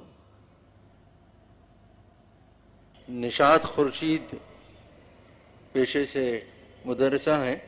آپ پوچھ رہی ہیں کہ آپ کی موجودگی ہمارے لیے باعث مسرت ہے۔ نیکی صلہ رحمی محبت کیا یہ ہم اپنے غیر مسلم پڑوسی کے لیے بھی کر سکتے ہیں؟ کیا ہم اس کی جانی اور مالی مدد بھی کر سکتے ہیں؟ بالکل کر سکتے ہیں۔ وہ غیر مسلم کے جو ہاسٹائل نہ ہو ٹورڈز اسلام۔ وہ پیسفل ہے، آپ کے ساتھ رہ رہا ہے، آپ کے جذبات کا بھی لحاظ کرتا ہے۔ آپ بھی اس کے ساتھ، بھلائی کے ساتھ پیش آئیں، اس کی مدد کریں، اس کے دکھ درد بانٹیں۔ ملک میں قتل کو رکاوٹ نہیں سوال ہے، کیا مسجد نبوی کا پہلا قبلہ بھی بیت المقدس ہی تھا یا خانہ کعبہ؟ پہلا قبلہ جو ہے، ظاہر بات ہے کہ وہ تو میں نے آپ سے کہا چھ مہینے کے اندر اندر مسجد تعمیر ہو چکی تھی۔ تو ظاہر بات ہے کہ اس وقت قبلہ جو ہے وہ بیت المقدس کی طرف تھا۔ سولہ مہینے تک رہا۔ البتہ مسجد کی توسیع ہوتی رہی ہے۔ مختلف اوقات میں تو پھر وہ دیوار جو ہے وہ پیچھے چلی گئی، ختم ہو گئی۔ جس میں وہ قبلہ بھی ہوتا کہ جو شمال کی طرف تھا۔ حریت محمود پوچھ رہی ہیں السلام علیکم ڈاکٹر صاحب کیا نیکی کا دعویٰ کرنا ضروری ہے؟ قطن ضروری نہیں ہے۔ نیکی کر دریا میں ڈال۔ خیرات و صدقات کے بارے میں تو حضور نے فرمایا ہے کہ اتنے اخفاق کے ساتھ دو کہ جو تمہارا داہنا ہاتھ دے بائیں کو پتہ نہ چلے۔ زکوٰۃ البتہ اعلان دو۔ زکوٰۃ is one of the pillars of Islam اسلام قانون کا جو نظام بناتا ہے دنیا میں، اس میں نظام معاشیات کا پلر ہے۔ سوشل جسٹس کے لیے بنیاد ہے۔ جو معاشرے کے محروم طبقات ہیں، ان کو سپورٹ کرنے کے لیے وہ اعلان دی جائے گی اور وہ زبردستی لی جائے گی۔ آپ کی دکان کا حساب کیا جائے گا۔ دس لاکھ کا مال ہے ڈھائی پرسنٹ دے دو۔ اسی طریقے سے کارخانوں کا، آج زکوٰۃ کے نام سے وہ صرف جو اپنے پاس کوئی کیش ویش ہے، اس کی زکوٰۃ نکال کر سمجھتے ہیں کہ زکوٰۃ ہو گئی ہے۔ زکوٰۃ تو اصل مال تجارت پر ہے۔ اور وہ جتنی ہو جائے گی، اس کا آپ تصور کیجیے اور وہ پھر یقیناً غربا کا حق جو ہے، اس سے ادا ہو جائے گا۔ اور جیسا کہ میں نے عرض کیا اپنے دوران تقریر کہ بعض فقہا کا فتویٰ ہے کہ اگر غربا کا حق پھر بھی ادا نہ ہو سکے، ضروریات پوری نہ ہو سکے، تو عمرہ کے مال میں سے بالجبر بھی لیا جا سکتا ہے۔ لیکن جو والنٹری صدقہ اور خیرات آپ کر رہے ہیں، اس کا اخفاء، اس کو چھپانا بہت ضروری ہے، ورنہ آپ میں تکبر پیدا ہو جائے گا، ریاکاری آ جائے گی۔ شاہین سلیم ان کا سوال ہے، ڈاکٹر صاحب، کئی بار ہم بغیر کسی نیت کے کسی کو تکلیف میں دیکھ کر اس کی مدد کرتے ہیں کیا اللہ کے نزدیک وہ بھی نیکی ہے۔ اگر کوئی اور نیت آپ کی نہیں ہے، ریاکاری آپ کی نیت نہیں ہے، کسی کو دکھانا مقصود نہیں ہے، تو قتل اس میں وہ نہیں ہے، اللہ کے ہاں وہ نیکی ہی شمار ہوگی۔ انہرنٹ اگر وہ ہے انڈرسٹوڈ ہے اللہ کے لیے۔ اور جیسا کہ میں نے کہا، ریاکاری نہ ہو، شہرت مقصود نہ ہو۔ اس لیے کہ ریاکاری کو حضور نے شرک کہا ہے۔ من صلی یورائی فقط اشرکا۔ جس نے نماز پڑھی دکھاوے کے لیے وہ شرک کر چکا۔ ومن ساما یورائی فقط اشرکا۔ جس نے روزہ رکھا دکھاوے کے لیے وہ شرک کر چکا۔ ومن تصدقہ یورائی فقط اشرکا۔ جو صدقہ خیرات دیتا ہے دکھاوے کے لیے اس نے شرک کیا۔ راشد انصاری صاحب کا سوال ہے۔ آج کا موجودہ جمہوری نیکی کا تصور اور قرآنی تصور میں یقیناً زیادہ ظاہری فرق نہیں، لیکن کیا مذہبی تعلیم انسان کی فطری برائی کو روک سکتی ہے؟ ایک جمہوری نظام میں پینل کوڈ موجود ہوتا ہے۔ ہر اخلاقی جرم کے لیے کیا سزا ہے ہمارے پاس؟ اصل میں اخلاقی جرم اور وہ جرم جو کوگنیزیبل ہو، ان میں بڑا فرق ہے۔ کسی کو قتل کرنا یہ کوگنیزیبل آفینس ہے۔ اور کسی پر تہمت لگا دینا یہ بھی اخلاقی طور پر قتل ہے اس کا۔ آپ نے اس کی شخصیت، اس کی عزت جو ہے، اس کو قتل کیا ہے۔ اسی طرح کہا گیا، غیبت اگر آپ کر رہے ہیں، تو یہ ایسے ہے جیسے اپنے مردہ بھائی کا گوشت آپ کھا رہے ہیں، کاٹ کاٹ کر۔ لیکن یہ کوگنیزیبل نہیں ہے، یہ وہ شے نہیں ہے کہ جس پر پولیس مقدمہ بنائے اور عدالت میں آپ کو سزا دی جائے۔ یہ اخلاقی ہے جرم۔ اللہ کے ہاں اس کا شمار اسی حساب سے ہوگا۔ باقی یہ کہ دنیا کی جتنی سزائیں اور پنشمنٹس ہم نے رکھی ہیں، وہ بہت لمیٹڈ ہیں۔ ان کی اپلیکیشن بھی لمیٹڈ ہے۔ کسی اگر بوڑھے آدمی نے جوان کو قتل کر دیا، اب پہلے تو یہ کہ وہ پکڑا جائے، اس پر مقدمہ ثابت ہو، وہ کلا کی جرا وغیرہ سے سارے گواہ بیٹھ جائیں۔ اور یعنی نہ بیٹھیں اور کھڑے رہیں اور جج جو ہے وہ سزا دے تو کیا دے گا؟ پھانسی دے گا؟ بس۔ کیا یہ اس کے جرم کے مساوی ہے؟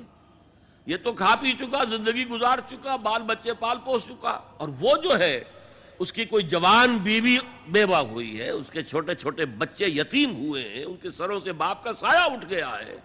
اور ہو سکتا ہے کہ باپ کا سایہ نہ ہونے کی بنا پر وہ بچے آوارہ ہو جائیں اور پورے معاشرے کے اندر برائی پھیلائیں، یہ کہاں کہاں تک جائے گی اس کے اثرات؟ کیا اس کے ہم وزن سزا دینا ممکن ہے؟ کیا اگر ہٹلر نے خودکشی نہ کی ہوتی تو کیا آپ اسے اس کے جرائم کی پوری پوری سزا دے سکتے تھے؟ وہ سزا اصل میں آخرت ہے، اسی لیے وہ ابدی معاملہ ہے پھر۔ وہاں پر پھر یہ نہیں ہے، اگر لوگ موت مانگیں گے، موت نہیں آئے گی۔ کھال جھلس جائے گی تو نئی کھال دے دی جائے گی، تاکہ وہ جلن کو محسوس کرتے رہے۔ اس لیے کہ کھال کے اندر ہی ہے جلن کا احساس، اندر گوشت کے اندر جلن کا احساس نہیں ہے۔ میمونہ عثمان صاحبہ پوچھتی ہیں، کیا عورتوں کا سروس کرنا جائز ہے؟ میرا پیشہ استاد کا ہے، مجھے نام محرم لوگوں کے ساتھ کام کرنا پڑتا ہے۔ جس کی وجہ سے مکمل پردہ بھی نہیں ہوتا۔ دیکھیے، میرے نزدیک اسلامی معاشرہ جو ہے، وہ نمبر ایک تو جتنا بھی ممکن ہو سیگریگیشن آف سیکسز گویا کہ یہ ہمارے معاشرے میں ایک بہت بڑا پردہ پڑا ہوا ہو۔ عورتیں ادھر ہیں، مرد ادھر ہیں، جیسے بعض دعوتوں میں ہوتا ہے۔ خواتین ادھر ہیں، مرد ادھر ہیں۔ بعض جگہ پر مخلوط ہوتا ہے۔ لیکن یہ کہ پورے معاشرے میں ایک پردہ پڑا ہوا۔ پھر یہ کہ عورت کا ذاتی پردہ ہے، وہ دو ہیں۔ ایک اس کا سطر ہے اور ایک ہے اس کا حجاب۔ غیر محرم مردوں کے سامنے وہ کھلے چہرے کے ساتھ نہیں آ سکتی۔ ہاں محرموں کے سامنے چہرہ کھلا ہو، ہاتھ کھلے ہوں، پیر کھلے ہوں، کوئی حرج نہیں ہے، لیکن پورا جسم کورڈ ہو، صحیح طور سے۔ نہ لباس اتنا تنگ ہو کہ جسم کے نشیب و فراز ظاہر ہو رہے ہو نہ اتنا باریک ہو کہ اندر سے جسم جھلک رہا ہو۔ یہ اگر ہے تو پھر حضور نے فرمایا ہے کہ اللہ کی لانت ہے کاسیات آریات ان پہ، جو لباس پہن کر بھی ننگی ہوتی ہے۔ اس اعتبار سے یہ سطر جو ہے وہ تو کور کرنا ضروری ہے۔ اس سے آگے صرف شوہر یا کوئی سرجن بوقت ضرورت مجبوری میں کہ عورت کوئی سرجن میں اویلیبل نہ ہو۔ باقی سب کے سامنے چہرہ بند رکھتے ہوئے چہرے کے اوپر ویل، نقاب لے کر آپ کام کریں۔ تو اسلام اب یہ کہ اس وقت کسی عورت کی اگر مجبوری ہو گئی ہے، تو اگر تو وہ عظیمت کے راہ پر عمل کرنا چاہتی ہے۔ شوہر فوت ہو گیا، فرض کیجیے، اسے بچے پالنے ہیں۔ کوئی ایسا کام کرے جو گھر میں بیٹھ کے کر سکتی ہو۔ سلائی کڑھائی ہے کوئی کاٹیج انڈسٹری ہو، بہتر یہ ہے کہ وہ باہر معاشرے میں نہ آئے۔ وقر نفی بیوت کنہ اپنے گھروں میں وقار کے ساتھ رہے مجبوراً اگر کرنا پڑتا ہے، تب یہ کہ حجاب کے ساتھ، مردوں کے ساتھ خلا ملا نہ ہو اور کسی نامحرم کے سامنے بغیر چہرے کے پردے کے نہ آئے۔ اسد ایک سٹوڈنٹ ہیں۔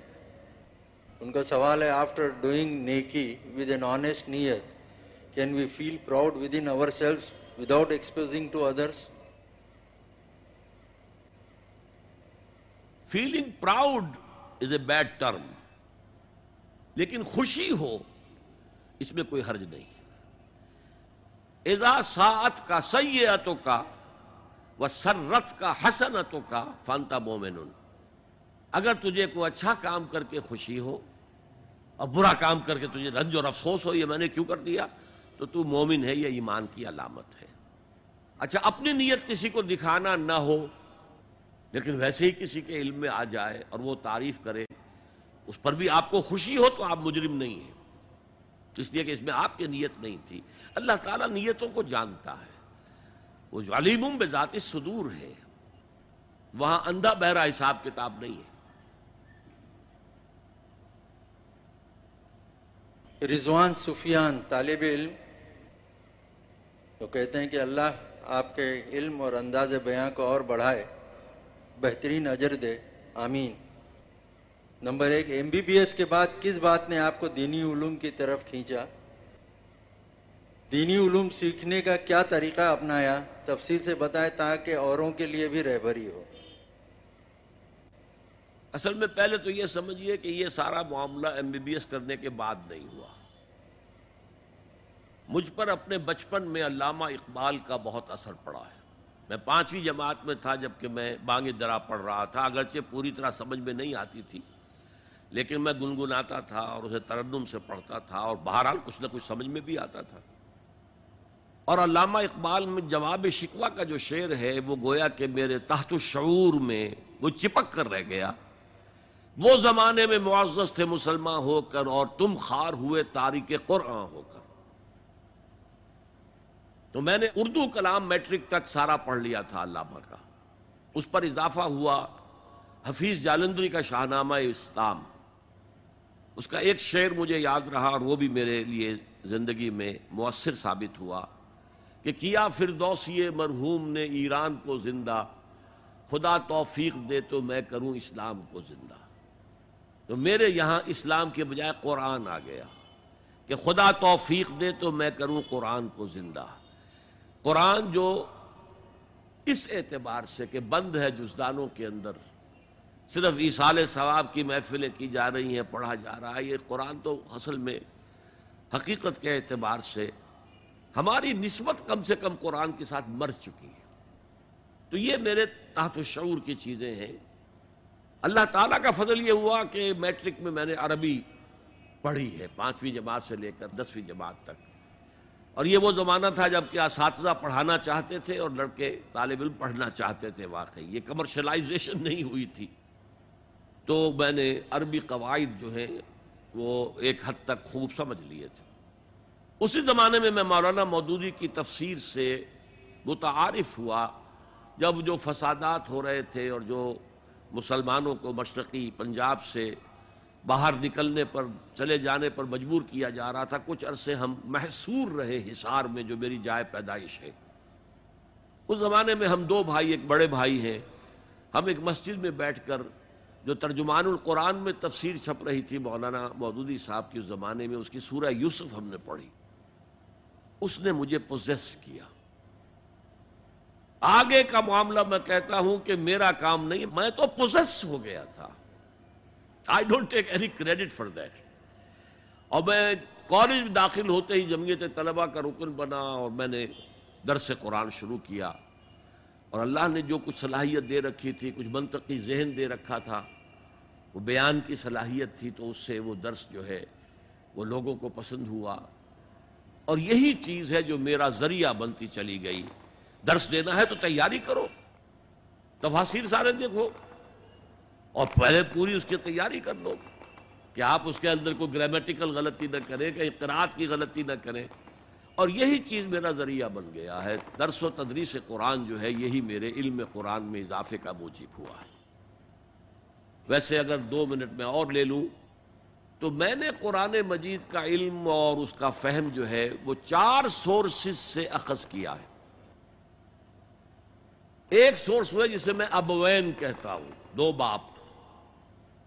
ابو الکلام ابو العلا یہ تحریکی مزاج کے لوگ تھے۔ ابو الکلام نے حزب اللہ قائم کی تھی انیس سو تیرہ میں، بیعت کی بنیاد پر۔ ابو العلا نے جماعت اسلامی قائم کی نائنٹین فورٹی ون میں۔ تو ان کی تفسیریں ابو الکلام کی بھی اور مولانا مودودی کی بھی that is one source second Maulana Hamiduddin Farahi اور مولانا امین حسن اصلاحی۔ ان کی تفسیروں میں کلام میں ربط کا معاملہ، صورتوں کا آپس میں ربط، صورتوں کے مرکزی امود ان پر زیادہ اہمیت ہے، میں نے یہ وہاں سے لیا۔ تو ان کو میں ہی این کہہ دیتا ہوں، حالانکہ وہ بنتا نہیں ہے صحیح۔ دو میرے شیخین ہیں، شیخ الہند، مولانا محمود حسن دیوبندی، اسیر مالٹا۔ اور شیخ الاسلام، ایک ہی شیخ الاسلام پاکستان میں ہوئے۔ تو اولین اور آخرین شیخ الاسلام مولانا شبیر احمد عثمانی رحمۃ اللہ علیہ۔ تو ان دونوں کا ایک کا ترجمہ ہے اور پانچ پارے کے حواشی بھی ہیں اور باقی سارے قرآن کے حواشی مولانا شبیر احمد عثمانی۔ یہ میرے دو شیخین ہیں اور دو ڈاکٹرین ہیں۔ ڈاکٹر علامہ اقبال اور ڈاکٹر محمد رفیع الدین۔ تو یہ ان چار سورسز سے میں نے اخذ کیا ہے۔ میرے منطقی ذہن نے اسے جوڑا ہے، جمع کیا ہے۔ اور جو اللہ نے قوت بیان دی تھی، میری سائنس کی تعلیم نے اس کو ایک اور بیک گراؤنڈ، اس کو ففتھ ڈائمنشن آپ کہہ سکتے ہیں، سکس ڈائمنشن عطا کی ہے۔ تو اس سے یہ ہے کہ اللہ تعالیٰ نے جو فہم دیا ہے، اور میں اس کو شیئر کر رہا ہوں لوگوں کے ساتھ اپنی بڑی ارلی لائف سے۔ اس کے علاوہ میری کوئی کسی دارالعلوم میں تعلیم نہیں ہے۔ یہ سوال ایک میڈیکل سٹوڈنٹ کا ہے، عبید الرحمن۔ کہتے ہیں کہ آپ نے فرمایا کہ صوفیہ کرام اور خانقاہی بزرگان دین کا مقصد حیات ہی خانقاہوں میں بیٹھ کر محض اپنا اور اپنے رفقا کا تذکیہ کرنا ہے۔ انہیں دین کے دیگر شعبہ جات مثلا اعلیٰ کلمت اللہ کے لیے جہاد فی سبیل اللہ سے کوئی سروکار نہیں۔ تو پھر آپ حضرت شیخ الہند مولانا محمود الحسن دیوبندی رحمۃ اللہ علیہ کے بارے میں کیا کہیں گے؟ جو بیک وقت خانقاہ بھی دیکھتے تھے، درس حدیث بھی دیتے تھے، اور وطن عزیز کی حرمت کے لیے تحریک ریشمی رومال جیسی مسلح بغاوت کی ابتدا فرما کر اس کی رہبری بھی کی تھی۔ میرا جواب صرف ایک جملے میں پورا ہو جائے گا۔ ایکسیپشنز پروو دی رول کیا پورا طبقہ جو ہے ایک بہت بحثیت طبقہ اس میں یار پر پورا اترتا ہے۔ ایکسیپشنز تو ہیں۔ آپ اس سے پہلے اس سے بھی بڑی اونچی مثال دے سکتے ہیں۔ سید احمد بریلوی رحمت اللہ علیہ کی۔ لیکن یہ ہے کہ یہ ایکسیپشنز ہیں۔ عام طور پر خانقاہی نظام جو ہے وہ اس راستے کی طرف نہیں آتا۔